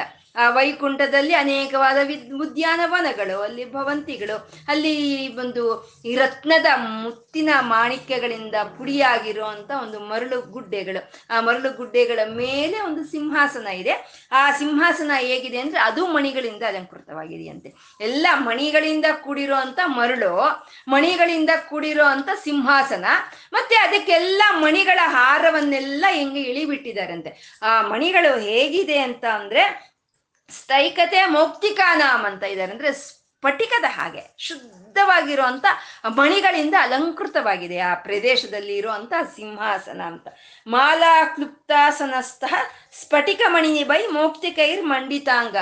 ಹಾಗೆ ಸ್ಫಟಿಕದ ಹಾಗೆ ಇರೋ ಒಂದು ಮಣಿಗಳಿಂದ ಕೂಡಿರೋ ಅಂತ ಒಂದು ಹಾರಗಳನ್ನೆಲ್ಲ ಅಲಂಕೃತವಾಗಿ ಮಾಡಿದ್ರೆ ಆ ಸಿಂಹಾಸನಕ್ಕೆ, ಅದೇ ಮಣಿಗಳನ್ನ, ಅದೇ ಸ್ಫಟಿಕ ಮಾಲೆಯನ್ನ ಧರಿಸಿ ಒಬ್ಬ ಆತ ಆ ಸಿಂಹಾಸನದ ಮೇಲೆ ಕೂತಿದ್ದಾನಂತೆ. ಒಬ್ಬನು ಆ ಕ್ಷೀರೋ ಒಂದು ಹಾಲಿನ ಸಮುದ್ರದ ಒಂದು ತೀರದಲ್ಲಿ ನೊರೆ ನೊರೆ ನೊರೆ ಹೇಗಿರುತ್ತೆ? ಬಿಳಿ ನೊರೆ ಇರುತ್ತೆ ಅಲ್ವಾ ಹಾಲಿನಲ್ಲಿ? ಆ ಅಂತ ಒಂದು ಪ್ರದೇಶದಲ್ಲಿ ಆ ಸಿಂಹಾಸನದ ಮೇಲೆ ಒಬ್ಬಾತ ಕೂತಿದ್ದಾನೆ. ಹೇಗಿದ್ದಾನೆ ಅಂತಂದ್ರೆ ಅರಿನಳಿನ ಗದಾ ಶಂಕಪಾಣಿ ಅಂತ ಇದ್ದಾರೆ. ನಾಲ್ಕು ಕೈಯಲ್ಲಿ ಚಕ್ರ, ಗದ, ಪದ್ಮ, ಹಸ್ತ. ಇವ್ ನಾಲ್ಕನ ಶಂಖ, ಚಕ್ರ, ಗದ, ಪದ್ಮಗಳನ್ನ ಅವನು ಧರಿಸಿರ ಧರಿಸಿರೋ ಅಂತ ಒಂದು ಆತ ಅಲ್ಲಿ ಕೂತಿದ್ದಾನಂತೆ. ಯಾವಾಗ ಈ ಇಂಥ ಒಂದು ಆಕಾರ ಅಲ್ಲಿ ಹೋಗಿ ಕೂತ್ಕೊಳ್ತೋ, ಒಂದು ಚಕ್ರ, ಶಂಖ, ಗದಾ, ಪದ್ಮ ಆಭ ಒಂದು ಆಯುಧಗಳನ್ನ ಇದು ಮಾಡ್ಕೊಂಡು ಒಂದು ಮುತ್ತಿನ ಹಾರಗಳನ್ನೆಲ್ಲ ಹಾಕೊಂಡು ಅಲಂಕೃತವಾಗಿ ಆ ಸಿಂಹಾಸನದ ಮೇಲೆ ಕೂತ್ಕೊಂಡ ತಕ್ಷಣ ಅಲ್ಲಿ ಏನಾಯ್ತು ಅಂತಂದ್ರೆ ಶುಭ್ರೈರಬ್ರೈರದಬ್ರೈ ಉಪರಿ ವಿರಚಿತೈ ಮುಕ್ತ ಪೀಯೂಷ ವರ್ಷೈಹಿ. ಅಲ್ಲಿ ಹೋಗಿ ಅವ್ನು ಬಂದು ಕೂತ್ಕೊಂಡ ತಕ್ಷಣ ಅಲ್ಲಿ ಒಂದು ಮೋಡ ಅನ್ನೋದು ಅದು ಅಪರ ಅಲ್ಲಿ ಕೂತ್ಕೊಂಡಿರೋ ಅವನಿಗೋಸ್ಕರನೇ ಅಲ್ಲಿ ಬಂತಂತೆ. ಬಂದು ನಿರ್ಮಾಣವಾಯ್ತಂತೆ. ಅಂದ್ರೆ ಒಂದು ಛತ್ರಿ ಹಿಡ್ಕೊಳ್ತಾರಲ್ವಾ? ಯಾರಾದ್ರೂ ಬಂದು ಕೂತ್ಕೊಂಡ್ರೆ ಛತ್ರಿ ಹಿಡ್ಕೊಳ್ತಾರಲ್ವಾ? ಹಾಗೆ ಒಂದು ಆ ಮೋಡ ಅನ್ನೋದು ಬಂದು ಅಲ್ಲಿ ಮೇಲ್ಗಡೆ ಒಂದು ರಚನೆ ಆಯ್ತಂತೆ ಆ ಮೋಡ. ಅದು ಎಂಥ ಮೋಡ ಅಂತಂದ್ರೆ ಶುಭ್ರೈ ರಬ್ರೈ ರದಬ್ರೈ ಅಂತ ಇದೆ ಅಂದ್ರೆ ಅತೀ ಶುಚಿಯಾದಂತ ಮೋಡ ಅದು. ಅದು ಉಪರಿ ವಿರಚಿತೈ ಅವನ ಮೇಲ್ಗಡೆ ಅಲ್ಲಿ ರಚನೆ ಆಯಿತು ಅವನು ಕೂತಿದ್ದಾನೆ ಸಿಂಹಾಸನದ ಮೇಲೆ. ಅವನ ಮೇಲ್ಗಡೆ ಆ ಒಂದು ಮೋಡ ಅನ್ನೋದು ರಚಿತ, ರಚಿತವಾಯಿತು. ಹಾಗೆ ಮುಕ್ತ ಪಿಯೂಷ ವರ್ಷೈಹಿ. ಅದೇನ್ ಮಾಡ್ತು? ಸಣ್ಣನೆ ಹನಿ ಹನಿಯನ್ನ ಇವಾಗ ಹೂವಿನ ಒಂದು ಮಳೆಯನ್ನ ತರ್ತಾರಲ್ವಾ? ಹಾಗೆ ಆ ಸಣ್ಣನ ಒಂದು ಹನಿಯನ್ನ ಆ ಕೂತಿರೋ ಅಂತ ಮೇಲೆ ಸುರಿಸ್ತಾ ಇದೆಯಂತೆ. ಯಾವಾಗ ಅವನ ಸಿಂಹಾಸದ ಮೇಲೆ ಕೂತ್ಕೊಂಡಿದ್ರೆ ಆ ಮೇಲ್ಗಡೆ ಮೋಡ ಅನ್ನೋದು ಬಂದು ಅದು ಹನಿಗಳನ್ನ ಬೀಳಿಸ್ತಾ ಇದೆಯೋ, ಆವಾಗ ಅಲ್ಲಿ ಕೂತಿರೋ ಅಂತ ಅವನು ಅವನು ನೆಂದೋಗ್ತಾ ಇದ್ದಾನೆ. ನೆಂದೋಗ್ತಾ ಆನಂದಿನ ಪುನಿಯಾತ್. ಆನಂದದಿಂದ ಅದ್ ನೆನತ ಆ ಶರೀರ ಎಲ್ಲ ಅವ್ನಿಗೆ ಒದ್ದೆ ಆಗ್ತಾ ಇದ್ರೆ ಅವನ ಆನಂದದಿಂದ ಪು, ಅವನ ಮೈ ಪುಲಕ ಬರ್ತಾ ಇದೆಯಂತೆ. ಅಂದ್ರೆ ಆನಂದದಿಂದ ಮೈ ಪುಲಕ ಬರೋ ಅಂತದನ್ನೇ ಅದನ್ನೇ ಮುಕ್ತಿ ಅಂತ ಹೇಳ್ತೀವಿ. ಅಂದ್ರೆ ಅಲ್ಲಿ ಯಾರಲ್ಲಿ ಕೂತಿರೋದು ಅಪ್ಪ ಅಂತಂದ್ರೆ ಶಂಕಪಾಣಿರ್ ಮುಕುಂದಹ, ಮುಕುಂದನು. ಶ್ರೀಮನ್ ನಾರಾಯಣನು ಆ ಮುಕ್ತಿಯನ್ನ, ಆನಂದವನ್ನು ಕೊಡುವಂತ ಮುಕುಂದನು ಆ ಒಂದು ಮರಳಿನ ಒಂದು ಗುಡ್ಡೆಯ ಮೇಲೆ ಇರುವಂತ ಸಿಂಹಾಸನದ ಮೇಲೆ ಕೂತಿದ್ರೆ, ಆ ಮೇಲ್ಗಡೆ ಒಂದು ಮೋಡಗಳು, ಶುಭ್ರವಾದಂತ ಮೋಡಗಳು, ಅವನಿಗಾಗಿ ಅಲ್ಲಿ ಬಂದು ಅವು ಹನಿಯನ್ನ ಸುರಿಸ್ತಾ ಇದ್ರೆ, ಆ ಹನಿಯಲ್ಲಿ ನೆಂದು ಹೋಗ್ತಾ ಆನಂದದಿಂದ ಇದ್ದಾನೆ ಅಂತ. ಆ ಪುನಿ, ಒಂದು ಪುಲಕ ಬರ್ತಾ ಇದೆ ಮೈಯಲ್ಲಿ ಅನ್ನೋದನ್ನ ಇಲ್ಲಿ ಧ್ಯಾನ ಮಾಡ್ಬೇಕು ಅಂತ ಇಲ್ಲಿ ಹೇಳ್ತಾ ಇರುವಂತದ್ದು ಇವಾಗ ನಾವು ಏನ್ ವರ್ಣನೆ ಮಾಡ್ಕೊಂಡ್ವೋ ಅಂತ ಮುಕುಂದನನ್ನ ನಮ್ಮ ಹೃದಯದಲ್ಲಿ ನಾವು ಧ್ಯಾನಿಸ್ಬೇಕು ಅಂತ. ಕ್ಷೀರೋದನ್ವತ್ ಅಂತಂದ್ರೆ ಹಾಲಿನ ಸಮುದ್ರ ಅಂದ್ರೆ ಅದು ಶುದ್ಧವಾದ ಸತ್ವಗುಣಕ್ಕೆ ಸಂಕೇತವಾಗಿರುವಂತ ಶುದ್ಧವಾದ ಸತ್ವಗುಣ ಅದು. ಆ ಶುದ್ಧ ಸತ್ವಗುಣ ಅನ್ನೋದು ಪರಮಾತ್ಮನಿಗೆ ಬಿಟ್ರೆ ಇನ್ ಯಾರಲ್ಲೂ ಇಲ್ಲ ಶುದ್ಧ ಬ್ರಹ್ಮ ಪರಾತ್ಪರ ರಾಮ ಅಂತ ಹೇಳ್ತೀವಲ್ವ? ಆ ಶುದ್ಧವಾದ ಸತ್ವಗುಣ ಪರಮಾತ್ಮನಿಗೆ ಮಾತ್ರನೇ ಇರುತ್ತೆ. ಇನ್ನು ಎಲ್ಲರಿಗೂ ರಜೋ ಸತ್ವ ತಮೋ ಗುಣಗಳು ಮೂರು ಇರುತ್ತೆ. ಕೆಲವರಲ್ಲಿ ತಮೋ ಗುಣ ಜಾಸ್ತಿ ಇರುತ್ತೆ, ಕೆಲವರಲ್ಲಿ ರಜೋ ಗುಣ ಜಾಸ್ತಿ ಇರುತ್ತೆ, ಕೆಲವರಲ್ಲಿ ಸತ್ವದ ಗುಣ ಜಾಸ್ತಿ ಇರುತ್ತೆ. ತಮೋ ಗುಣ ಇತ್ತ ಒಂದು ಜಡತ್ವ, ಒಂದು ಸೋಮಾರಿತನ, ಒಂದು ಹೇಳಿದ್ರೆ ಏನಾದರೂ ಅರ್ಥ ಆಗ್ದಲೇ ಇರೋವಂಥದ್ದು ಏನಾದರೂ ನೋಡೋಣ ಅಂತಂದ್ರೆ ನಿದ್ದೆ ಬರೋವಂಥದ್ದು ಇವೆಲ್ಲ ತಮೋ ಗುಣಗಳು. ಮತ್ತೆ ರಜೋ ಗುಣ ಅಂತಂದ್ರೆ ಅಯ್ಯೋ, ನೀನ್ ಏನ್ ಓದಕ್ ಕೂತ್ಕೊಂಡ್ರೆ ಏನ್ ಈ ಬುಕ್ಕಲ್ಲಿ ಬರ್ದಿರೋದು? ನಾನು ನೋಡ್ಕೊಡೋ ಅಂತದ್ದು ಎಲ್ಲ ನಂಗೆ ಗೊತ್ತಿರೋದೆ ಅನ್ನೋ ಅಂಥದ್ದು ಅದು ರಜೋ ರಜೋಗುಣ ಅನ್ನಂತೆ ಅಂದ್ರೆ ಈ ಮೂರು ಎಲ್ಲರಲ್ಲೂ ಇರುತ್ತೆ, ಒಬ್ರಲ್ಲೇ ಇರೋದಿಲ್ಲ, ಈ ಮೂರು ಎಲ್ಲರಲ್ಲೂ ಇರುತ್ತೆ. ಒಂದೊಂದು ಸಮಯದಲ್ಲಿ ಒಂದೊಂದು ಗುಣ ಜಾಸ್ತಿ. ಒಂದೊಂದು ಸಮಯದಲ್ಲಿ ಶುದ್ಧ, ಒಳ್ಳೆ ಸತ್ವಗುಣದಿಂದ ಇರ್ತೀವಿ. ಕೆಲವು ಸಮಯದಲ್ಲಿ ರಜೋಗುಣ, ರಾಗಬಂಧಗಳು, ರಾಗದ್ವೇಷಗಳು ಜಾಸ್ತಿ ಇರುವಂತ ಕೆಲವು ಸಮಯದಲ್ಲಿ ಏನು ಬೇಡಪ್ಪ ಸಹೋದಲ್ಲಿ ಸುಮ್ಮನೆ ಕೂತ್ಕೊಳ್ಳೋಣ ಅನ್ನೋ ಹಾಗಿರುತ್ತೆ. ಮೂರು ಗುಣಗಳಲ್ಲೂ ನಮ್ಮಲ್ಲಿ ಎಲ್ಲರಲ್ಲೂ ಇರುತ್ತೆ. ಆದ್ರೆ ಪರಮಾತ್ಮ ಮಾತ್ರ ಅವನು ಶುದ್ಧವಾದ ಸತ್ವಗುಣದವನೇ ಅವನು. ಅಂದ್ರೆ ಪರಮಾತ್ಮ ರಜೋಸತ್ವ ತಮೋ ಗುಣಗಳಿಗೆ ಅತೀತನಲ್ಲವ ಅವನು? ಮತ್ತೆ ಈ ಸತ್ವ ಗುಣ ಏನು ಅಂತಂದ್ರೆ ರಜೋ ಸತ್ವ ತಮೋ ಗುಣಗಳಿಗೆ ಅತೀತನೇ ಪರಮಾತ್ಮ. ಆದ್ರೆ ಅವನು ಒಂದು ಆಕಾರ ತಗೋಬೇಕು ಅಂದ್ರೆ ಮಾತ್ರ ಅವನು ತಗೊಳ್ಳೋದು ಸತ್ವ ಗುಣವೇ. ಹಾಗೆ ಆ ಸತ್ವ ಗುಣವನ್ನು ತೋರಿಸೋ ಅಂತದ್ದೇ ಕ್ಷೀರೋದನ್ವತ್ ಪ್ರದೇಶ ಅಂತ ಹೇಳಿದ್ರು. ಆ ಮುಕ್ತಿ, ಆ ಒಂದು, ಆ ಮಣಿಗಳು ಆಗಬಹುದು ಅದ ಸ್ಫಟಿಕಗಳಾಗ್ಬೋದು ಅವೆಲ್ಲ ಶುದ್ಧ ಸತ್ವದ ಗುಣವನ್ನೇ ತೋರಿಸುವಂಥದ್ದು ಮತ್ತೆ ಆ ಮಣಿಗಳು ಅನ್ನೋದು, ಆ ಸ, ಅನ್ನೋದು ಅದು ಜ್ಞಾನಕ್ಕೆ ಸಂಕೇತವಾಗಿರುವಂತಹದ್ದು. ಜ್ಞಾನಕ್ಕೆ ಸಂಕೇತ ಕೊಡುತ್ತೆ ಮಣಿಗಳು. ಮತ್ತೆ ಸ್ಫಟಿಕ ಅನ್ನೋದು ಹೀಗೆ ನಮಗೆ ಕಾಣಿಸ್ತಾ ಇರ್ಬೋದು. ಅನೇಕ ವಿಧವಾಗಿ, ಗುಟ್ಟವಾಗಿ, ಬೆಟ್ಟವಾಗಿ, ನದಿಯಾಗಿ, ಸಮುದ್ರವಾಗಿ ಎಲ್ಲ ಕಾಣಿಸ್ತಾ ಇರ್ಬೋದು. ಆದ್ರೆ ಕಾಣಿಸ್ತಾ ಇದ್ರು ಅದರಲ್ಲಿರುವಂತ ಚೈತನ್ಯ ಮಾತ್ರ ಒಂದೇನೆ ಅಂತ ತೋರಿಸುವಂತದ್ದೇ ಸ್ಫಟಿಕ ಅಂತ ಹೇಳಿದ್ದು. ಯಾಕೆಂದ್ರೆ ಒಂದು ಸ್ಫಟಿಕ ದಳಕ್ಕೆ ಒಂದು ಕಿರಣ ಅಂತ ಹೋದಾಗ ಅನೇಕ ಕೋಣಗಳಲ್ಲಿ ಅನೇಕ ಕಿರಣಗಳಾಗಿ ಕಾಣಿಸುತ್ತೆ.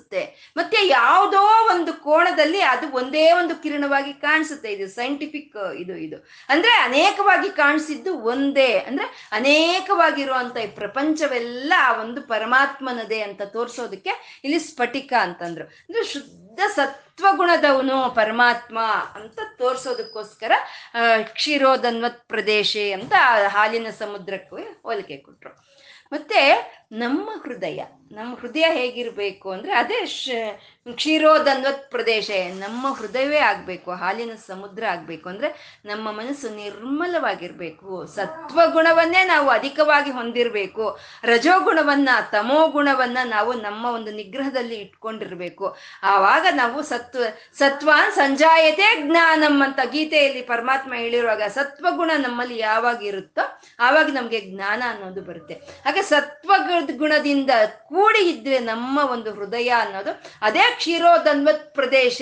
ಆ ಒಂದು ಹೃದಯದೊಳಕ್ಕೆ ಬರ್ತಾನೆ ಶ್ರೀಮನ್ ನಾರಾಯಣ ಅಂತ ಪರಮಾತ್ಮ ನಮ್ಮ ಹೃದಯದಲ್ಲಿ ಬಂದಾಗ ನಮ್ಗಿನ್ನೇನ್ ಸು ಕಷ್ಟ ಅಂತ ಇರುತ್ತೆ ನಮ್ಗಿನ್ ಆನಂದವೇ ಅಲ್ವಾ? ಅಂತ ಅವನು ಅವಂತ ಮುಕುಂದನು ಅವನು. ಅಂತ ಆ ಒಂದು ಅಮೃತ ಒಂದು ವರ್ಷದಿಂದ ಒದ್ದೆ ಆಗ್ತಾ ಆನಂದವಾಗಿರುವಂತ ಆನಂದ ಮೂರ್ತಿ ನಮ್ಮ ಹೃದಯಕ್ಕೆ ಬಂದಾಗ ನಮಗ್ ಬರುವಂತದ್ದು ಆನಂದವೇ ಅಲ್ವಾ? ಮತ್ತೆ ಇಲ್ಲಿ ಹನಿ ಬೀಳ್ತು ಅಂತಂದ್ರೆ ಅದೇ ಅಮೃತ ಧಾರೆ ಅದು, ಅಮೃತ ಧಾರೆ ಅಮೃತ ಧಾರೆ. ಅಂದ್ರೆ ಜ್ಞಾನಾನಂದಕ್ಕೆ ಸಂಕೇತವಾಗಿರುವಂತಹದ್ದು ಅಂತ ಜ್ಞಾನಾನಂದ ಸ್ವರೂಪನಾದಂತ ಮುಕುಂದನು ಈ ವಿಷ್ಣು ಸಹಸ್ರನಾಮದಲ್ಲೇ ಇದ್ದಾನೆ.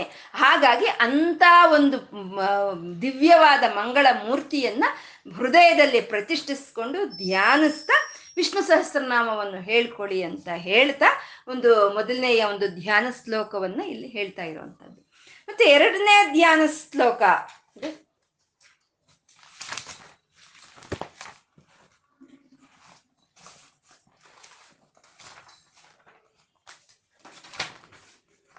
ಎರಡನೇ ವಿಧವಾದಂಥ ಒಂದು ಧ್ಯಾನವನ್ನ ಇಲ್ಲಿ ನಮಗೆ ತೋರಿಸ್ತಾ ಇದ್ದಾರೆ. ಭೂ ಭೂಪಾದೌ ಯಸ್ಯ ನಾಭಿ ವಿಯದಸುರನಿಲ ನೀಶ್ಚಂದ್ರ ಸೂರ್ಯೌಶ್ಚ ನೇತ್ರೆ ಕರ್ಣಾವಾಸ ಶಿರೋದ್ಯೌ ಮುಖಮಪಿ ದಹನೋ ಯಸ್ಯ ವಾಶೇಯ ವಬ್ಧಿಹಿ ಅಂತಸ್ತಂ ಯಸ್ಯ ವಿಶ್ವಂ ಸುರ ನರ ಕಗಗೋ ಭೋಗಿ ಗಂಧರ್ವ ದೈತ್ಯೈಹಿ ಚಿತ್ರಂ ರಂ ರಮ್ಯತೇತಂ ತ್ರಿಭುವನ ವಪುಷಂ ವಿಷ್ಣುಮೀಶಂ ನಮಾಮಿ ಅಂತ ಇದ್ದಾರೆ. ಅಂದ್ರೆ ಮೊದಲನೇ ಶ್ಲೋಕದಲ್ಲಿ ನಮ್ಮ ಧ್ಯಾನಕ್ಕೆ ತಂದಂತ ಮುಕುಂದನ ಎಂತ ಅಂದ್ರೆ ಸುನ್ನಿತವಾಗಿರೋ ಅವನು ನಮ್ಮ ಹೃದಯದಲ್ಲಿ ಇರುವಂತ ಸೂಕ್ಷ್ಮ ಸ್ವರೂಪನು. ಎರಡನೇ ಒಂದು ಧ್ಯಾನವನ್ನು ತೋರಿಸ್ತಾ ಇದ್ದಾರೆ. ವಿರಾಟ ವಿಶ್ವ ವಿಗ್ರಹವನ್ನಾಗಿ ತೋರಿಸ್ತಾ ಇದೆ. ಅಂದ್ರೆ ವಿಶ್ವವೆಲ್ಲ ಅವನ ವಿಗ್ರಹವೇ ಅನ್ನೋ ಒಂದು ವಿಶ್ವರೂಪ ಸಂದರ್ಶನವನ್ನ ನಮ್ಗೆ ಈ ಎರಡನೇ ಶ್ಲೋಕದಲ್ಲಿ ತೋರಿಸ್ತಾ ಇದ್ದಾರೆ. ಅಂದ್ರೆ ಅಂತ ಅಂತರ್ಬಹಿಷ್ಯತ್ ಸರ್ವಂ ನಾರಾಯಣ ವ್ಯಾಪಿನಃ ನನ್ನ ಒಳಗೆ ಇರುವಂತ ಪರಮಾತ್ಮನೇ ಈ ಪ್ರಪಂಚವಲ್ಲೆಲ್ಲ ತುಂಬಿಕೊಂಡಿದ್ದಾನೆ ಅನ್ನೋ ಒಂದು ಪುರುಷ ಸೂಕ್ತದ ಒಂದು ವಾಕನ್ನ ನಮ್ಗೆ ಈ ಎರಡನೇ ಶ್ಲೋಕದಿಂದ ನಮ್ಗೆ ತಿಳಿಸ್ಕೊಡ್ತಾ ಇರುವಂತಹದ್ದು. ಭೂಪಾದವು, ಅಂದ್ರೆ ಆ ಪರಮಾತ್ಮನ ಪಾದಗಳೇ ಆ ಭೂಮಿ ಅಂತ ಹೇಳೋದು. ಆ ಭೂಮಿ ಮೇಲೆ ಪರಮಾತ್ಮನ ಪಾದಗಳು ಇದೆ ಅಂತ. ಅಂದ್ರೆ ಭೂಮಿ ಮೇಲೆ ಪರಮಾತ್ಮನ ಪಾದಗಳಿದೆ ಅಂತಂದ್ರೆ, ಭೂಮಿ ಒಳಗೆ ಇನ್ನೂ ಅನೇಕವಾದಂತ ಲೋಕಗಳಿದೆ ಅಲ್ವಾ? ಮತ್ತೆ ಅದ್ರ ಕತೆ ಹೇಗೆ ಅಂತಂದ್ರೆ, ನಮ್ಗೇನು ಕಾಣಿಸ್ತಾ ಇದೆಯೋ ಅಲ್ಲಿಂದ ನಾವು ತಗೋಬೇಕು. ಈ ಭೂಮಿ ಅನ್ನೋದು ನಮಗ್ ತಿಳಿತಾ ಇದೆ. ಭೂಮಿ ಅನ್ನೋದು ನಮಗ್ ಕಾಣಿಸ್ತಾ ಇದೆ. ಹಾಗಾಗಿ ಈ ಭೂಮಿನೇ ಪರಮಾತ್ಮನ ಪಾದಗಳು. ಅಂದ್ರೆ ನಾವೆಲ್ಲಿದ್ದೀವಿ ಆ ಪರಮಾತ್ಮನ ಪಾದಗಳ ಪಾದದಡಿಯಲ್ಲಿದ್ದೀವಿ ನಾವು, ಭೂಪಾದವು. ಯಸ್ಯ ನಾಭಿ ಅಂತ ಇದ್ದಾರೆ. ಆ ಎಸ್ ಆ ಪರಮಾತ್ಮನ ನಾಭಿ ಎಲ್ಲಿದೆ? ಯಸ್ಯ ನಾಭಿ ವಿಯತ್ ಅಂತಿದ್ದಾರೆ. ಅಂದ್ರೆ ಆ ಪರಮಾತ್ಮನ ನಾಭಿ ಅನ್ನೋದು ಆಕಾಶದಲ್ಲಿದೆಯಂತೆ. ಈ ನಮ್ಮ ಹೃದಯದಲ್ಲಿ ಏನಿದ್ನೋ ಮುಕುಂದನೋ, ಅವನು ಭೂಮಿಯಲ್ಲೇ ಪಾದವಾಗಿದೆ. ಭೂಮಿಯೆಲ್ಲ ಅವನ ಪಾದಗಳು, ಅವನ ನಾಭಿನೇ ಆಕಾಶವಾಗಿದೆ. ಅಸುರ ಅಸುರ ನೀಲ ಅಂತ ಇದ್ದಾರೆ. ಅಸುರ ಹಸುಗಳು ಅಂತಂದ್ರೆ, ಹಸು ಅಂತಂದ್ರೆ ಪ್ರಾಣ. ಪ್ರಾಣ. ಆ ಪ್ರಾಣವೇ ಅನಿಲ ಅಂತಂದ್ರೆ ಗಾಳಿ ಅಂತ. ಅಂದ್ರೆ ಇವಾಗ ಬರ್ತಾ ಇರೋ, ನಮಗ್ ಬೀಸ್ತಾ ಇರೋ ಗಾಳಿ ಎಲ್ಲ ಅದು ಯಾವುದು ಅಂತಂದ್ರೆ ಆ ಪರಮಾತ್ಮನ ತಗೊಳ್ತಾ ಇರೋ ಶ್ವಾಸ, ಅವ್ನು ತಗೊಂಡು ಬಿಡ್ತಾ ಇರೋ ಉಚ್ಛ್ವಾಸ, ನಿಶ್ವಾಸಗಳ ಈ ಗಾಳಿ, ಗಾಳಿಯಾಗಿ ಇಲ್ಲಿ ಬೀಸ್ತಾ ಇದೆ ಅಂತ. ಅದೊಂದು ಸ್ವಲ್ಪ ನಮ್ಗೆ ಅರ್ಥ ಆಗ್ಬಿಟ್ರೆ ಎಷ್ಟು ನಿಶ್ಚಿಂತೆ ಇರ್ತಲ್ವಾ ನಮ್ಗೇನ್ ಗಾಳಿ ನಾವು ಅನುಭವಿಸ್ತಾ ಇದೀವೋ, ಅದು ಪರಮಾತ್ಮನ ಪ್ರಾಣವಾಯು ಅದು ಅವ್ನು ತಗೊಂಡು ಬಿಡ್ತಾ ಇರೋ ಅಂತ ಶ್ವಾಸ ಅಂತ ತಿಳಿದ್ಬಿಟ್ರೆ ಎಷ್ಟು ನಿಶ್ಚಿಂತೆ ಇರುತ್ತೆ. ಮಗು ಸಣ್ಣ ಮಗು ಅಳ್ತಾ ಇರುತ್ತೆ. ಅಮ್ಮ ತಗೊಂಡು ಆ ಎದೆ ಮೇಲೆ ಹಿಂಗ್ ಹಾಕಿ ತಟ್ಟಿದ ತಕ್ಷಣ ಆ ಅಮ್ಮನ ಒಂದು ಶ್ವಾಸ ಅದಕ್ಕೆ ಸುಪರಿಚಿತವಾಗಿರುತ್ತೆ. ಆ ಶ್ವಾಸ, ಆ ಉಸಿರು ತಗೊಂಡು ಬಿಡೋ ಅಂತ ಒಂದು ಐದಕ್ಕೆ ಅದು ನಿಶ್ಚಿಂತೆಯಾಗಿ ನಿದ್ದೆ ಮಾಡ್ಬಿಡುತ್ತೆ ಅಲ್ವಾ? ಹಾಗೆ ಈ ಗಾಳಿ ಜಗತ್ತಿನಲ್ಲಿ ಇರೋ ಅಂತ ಈ ಗಾಳಿ ಎಲ್ಲ ಪರಮಾತ್ಮನ ಉಸಿರು ಅದು, ಅವ್ನು ತಗೊಂಡು ಬಿಡ್ತಾ ಇರೋ ಅಂತ ಉಸಿರು ಅನ್ನೋದು ನಮಗೆ ತಿಳಿದ್ರೆ ನಮ್ಗೆ ಎಷ್ಟು ನಿಶ್ಚಿಂತೆ ಆಗಿರ್ಬೇಕಲ್ವಾ ಹೀಗೆ ಈ ಭೂಮಿನೇ ಒಂದು ಪಾದಗಳು, ಆ ನಾಭಿ ಆಕಾಶವೇ ಆ ನಾಭಿ ಆಗಿರೋ ಅವನು ತಗೊಂಡು ಬಿಡ್ತಾ ಇರೋ ಅಂತ ಪ್ರಾಣವಾಯುವೇ ಈ ಗಾಳಿಯಾಗಿ ಈ ಪ್ರಪಂಚವೆಲ್ಲ ತುಂಬಿಕೊಂಡಿದೆ. ಸೂರ್ಯೌಚ ನೇತ್ರೆ ಅಂತ ಇದ್ದಾರೆ. ಅಂದ್ರೆ ಚಂದ್ರ ಸೂರ್ಯೌಚ ನೇತ್ರೆ ಅಂದ್ರೆ ಅವನು, ಅವನ ನೇತ್ರಗಳು ಏನು ಅಂದ್ರೆ ಸೂರ್ಯ ಚಂದ್ರರೇ ಅವನ ನೇತ್ರಗಳು ಅಂತ ಇಲ್ಲಿ ಹೇಳ್ತಾ ಇರುವಂತದ್ದು ಸೂರ್ಯಚಂದ್ರರೇ ಅವನ ನೇತ್ರಗಳು ಅಂತ. ಅಂದ್ರೆ ನಾವು ನೋಡೋ ಅಂತ ಪರಮಾತ್ಮನ ದರ್ಶನ ಮಾಡೋದು ನಾವೇ ಬೇರೆ ರೀತಿ ಅಲ್ವಾ? ನಾವು ವಿಗ್ರಹಗಳನ್ನು ನೋಡ್ತೀವಿ, ಕಿರೀಟವನ್ನು ನೋಡ್ತೀವಿ, ಆ ಒಂದಿಷ್ಟು ಒಂದು ಆರಡಿಯಲ್ಲಿ ನಾವು ತಗೊಂಡು ನಾವು ನೋಡ್ತೀವಿ ಅಲ್ವಾ? ಆದ್ರೆ ಋಷಿಗಳು ನೋಡೋದು ಹೇಗೆ ನೋಡ್ತಾ ಇದ್ದಾರೆ?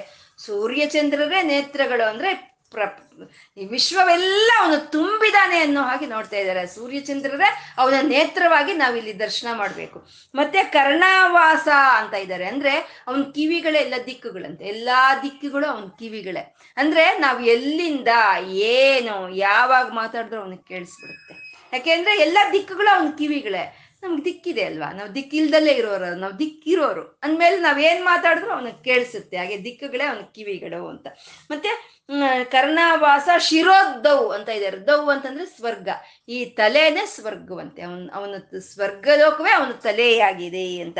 ಮುಖಮಪಿ ದಹನೋ. ಆ ಮುಖವೇ ಅಗ್ನಿ ಆಗಿದೆ ಅಂತ. ಅಂದ್ರೆ ಯಾಕೆಂದ್ರೆ ಪ್ರತಿ ಒಂದು ಮುಖದೊಳಕ್ಕೆ ಹೊರಟೋಗ್ಬೇಕು. ಪ್ರತಿ ಒಂದು ಅಗ್ನಿ ಒಳಕ್ಕೆ ಹೊರಟೋಗ್ಬೇಕು. ಹಾಗೆ ಅವನ ಮುಖವೇ ಅಗ್ನಿ ಅಂತ ಹೇಳ್ತಾ ಯಸ್ಯ ವಾಸೇಯ ಮಬ್ದಿ ದಹನೋ ಯಸ್ಯ ವಾಸೇಯ ಮಬ್ದಿ ಹಾಗೆ ಈ ಭೂ, ಭೂಲೋಕವೇ ಅವನ ಪಾದಗಳು, ಆಕಾಶವೇ ಅವನ ನಾಭಿ.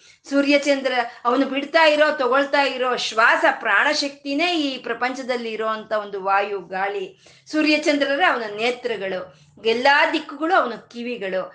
ಸ್ವರ್ಗಲೋಕವೇ ಅವನ ತಲೆ, ಅವನ ಮುಖವೇ ಒಂದು ಅಗ್ನಿ ಅನ್ನೋ ಹಾಗೆ ವಿಶ್ವರೂಪವಾಗಿ ನಾವು ಅವನ ದರ್ಶನ ಮಾಡ್ಬೇಕು. ವಿಶ್ವರೂಪವಾಗಿ ಅವನ ಧ್ಯಾನಿಸ್ಬೇಕು ನಾವು. ಆ ವಿಷ್ಣು ಸಹಸ್ರನಾಮ ಸ್ತೋತ್ರ ಹೇಳೋಕ್ಕಿಂತ ಮುಂಚೆ ಆ ಪರಮಾತ್ಮನ ಆ ರೀತಿ ನಾವು ಧ್ಯಾನಿಸ್ಬೇಕು. ನನ್ನ ಹೃದಯದಲ್ಲೂ ಇದ್ದಾನೆ ಅಂತರ್. ಬಹಿರ್ಷ್ಟತಿ ಆಚೆನೂ ಇದ್ದಾನೆ. ಅವನೇ ಸರ್ವ ನಾರಾಯಣ ವ್ಯಾಪ್ತಿನಃ, ನನ್ನಲ್ಲೂ ಆಚೆನೂ ಅವನೇ ಇದ್ದಾನೆ ಅನ್ನೋ ಹಾಗೆ ನೋಡ್ಬೇಕು. ಅಂತಸ್ತ್ಯಂ ಅಂದ್ರೆ ಒಳಗೆ ಇದು ಆಚೆ ಆಯ್ತು. ಆಚೆ ಹೇಳಿದ್ದು ಇವರು, ಮುಖವಾಗ್ಬೋದು, ಕಿವಿಗಳಾಗ್ಬೋದು, ಕಣ್ಣುಗಳಾಗ್ಬೋದು, ಎಲ್ಲ ಆಚೆ ಆಚೆ ಕಾಣಿಸೋದ್ನ ಹೇಳ್ದು ಅಂತಸ್ತಂ ಒಳಗೇನ್ ಕಾಣಿಸ್ತಾ ಇದೆ? ನಮ್ಗೇನಿರುತ್ತೆ ಒಣಗ, ಒಳಗಡೆ ಲಿವರ್ ಇರುತ್ತೆ, ಹಾರ್ಟ್ ಇರುತ್ತೆ, ಕಿಡ್ನಿ ಇರುತ್ತೆ, ಲಂಗ್ಸ್ ಇರುತ್ತೆ ಅಲ್ವಾ? ಹಾಗೆ ಪರಮಾತ್ಮನ್ಗೆ ಏನಿದೆ ಒಳಗೆ ಅಂದ್ರೆ ಸುರ, ನರ, ಕಗಗೋ, ಭೋಗಿ, ಗಂಧರ್ವ ದೈತ್ಯೈಹಿ ಅವನ ಒಳಗಡೆ ಸುರರು ಇದ್ದಾರೆ, ದೇವತೆಗಳಿದ್ದಾರೆ, ನರರು ನರರಿದ್ದಾರೆ ಭೂಮಿ ಇದೆ, ಗೋವುಗಳಿದೆ, ಪಕ್ಷಿಗಳಿದೆ ಕೀಟಗಳಿದೆ, ಸರ್ಪಗಳಿದೆ, ಗಂಧರ್ವರು ಇದ್ದಾರೆ, ರಾಕ್ಷಸರು ಇದ್ದಾರೆ. ಎಲ್ಲ ಅವನ ಹೊಟ್ಟೆ ಒಳಗೆ ತುಂಬಿಕೊಂಡಿದ್ದಾರಂತೆ. ಆಚೆ ಕಾಣಿಸ್ತಾ ಇರೋದು ಪ್ರಕೃತಿ ಕಾಣಿಸ್ತಾ ಇದೆ ನಮ್ಗೆ, ಸೂರ್ಯ, ಚಂದ್ರರೆಲ್ಲ. ಅವನು ಹೊಟ್ಟೆಯಲ್ಲಿ ಈ ದೇವತೆಯರು ಮನುಷ್ಯರು, ರಾಕ್ಷಸರು, ಗಂಧರ್ವರು, ಯಕ್ಷರು, ಸರ್ಪಗಳು, ಕೀಟಗಳು, ಪಕ್ಷಿ, ಪಶಾದಿಗಳು ಎಲ್ಲ ತುಂಬಿಕೊಂಡಿದೆ ಅಂತ ಇದ್ಕೊಂಡು ಚಿತ್ರಂ ರಂ ರಮ್ಯತೆ. ಅದ್ಭುತವಾಗಿ ಕಾಣಿಸ್ತಾ ಇದೆಯಂತೆ ಅದು. ಬಣ್ಣ ಬಣ್ಣವಾಗಿ ಬಣ್ಣ ಬಣ್ಣವಾಗಿ ಅವನ ಶರೀರ ಕಾಣಿಸ್ತಾ ಇದೆಯಂತೆ. ಚಿತ್ರಂ ರಮ್ಯತೆ ತಂ ತ್ರಿಭುವನ ವಪುಷಂ ವಿಷ್ಣುಮೀಶಂ ನಮಾಮಿ. ತ್ರಿಭುವನ ವಪುಷಂ ವಪುಷ ಅಂತಂದ್ರೆ ಶರೀರ ಅಂತ. ತ್ರಿಭುವನ ಅಂದ್ರೆ ಮೂರು ಲೋಕಗಳು. ಭೂಮಿ, ಭೂಮಿಯಿಂದ ಕೆಳಗಿರೋದೊಂದು ಲೋಕ, ಮತ್ತೆ ಭೂಮಿಯಿಂದ ಮೇಲೆ ಇರೋದು ಒಂದು ಲೋಕ. ಅಲ್ಲಿ ಮೂರು ಮೂರು ಲೋಕಗಳು ಅವನ ಶರೀರವಾಗಿದೆ.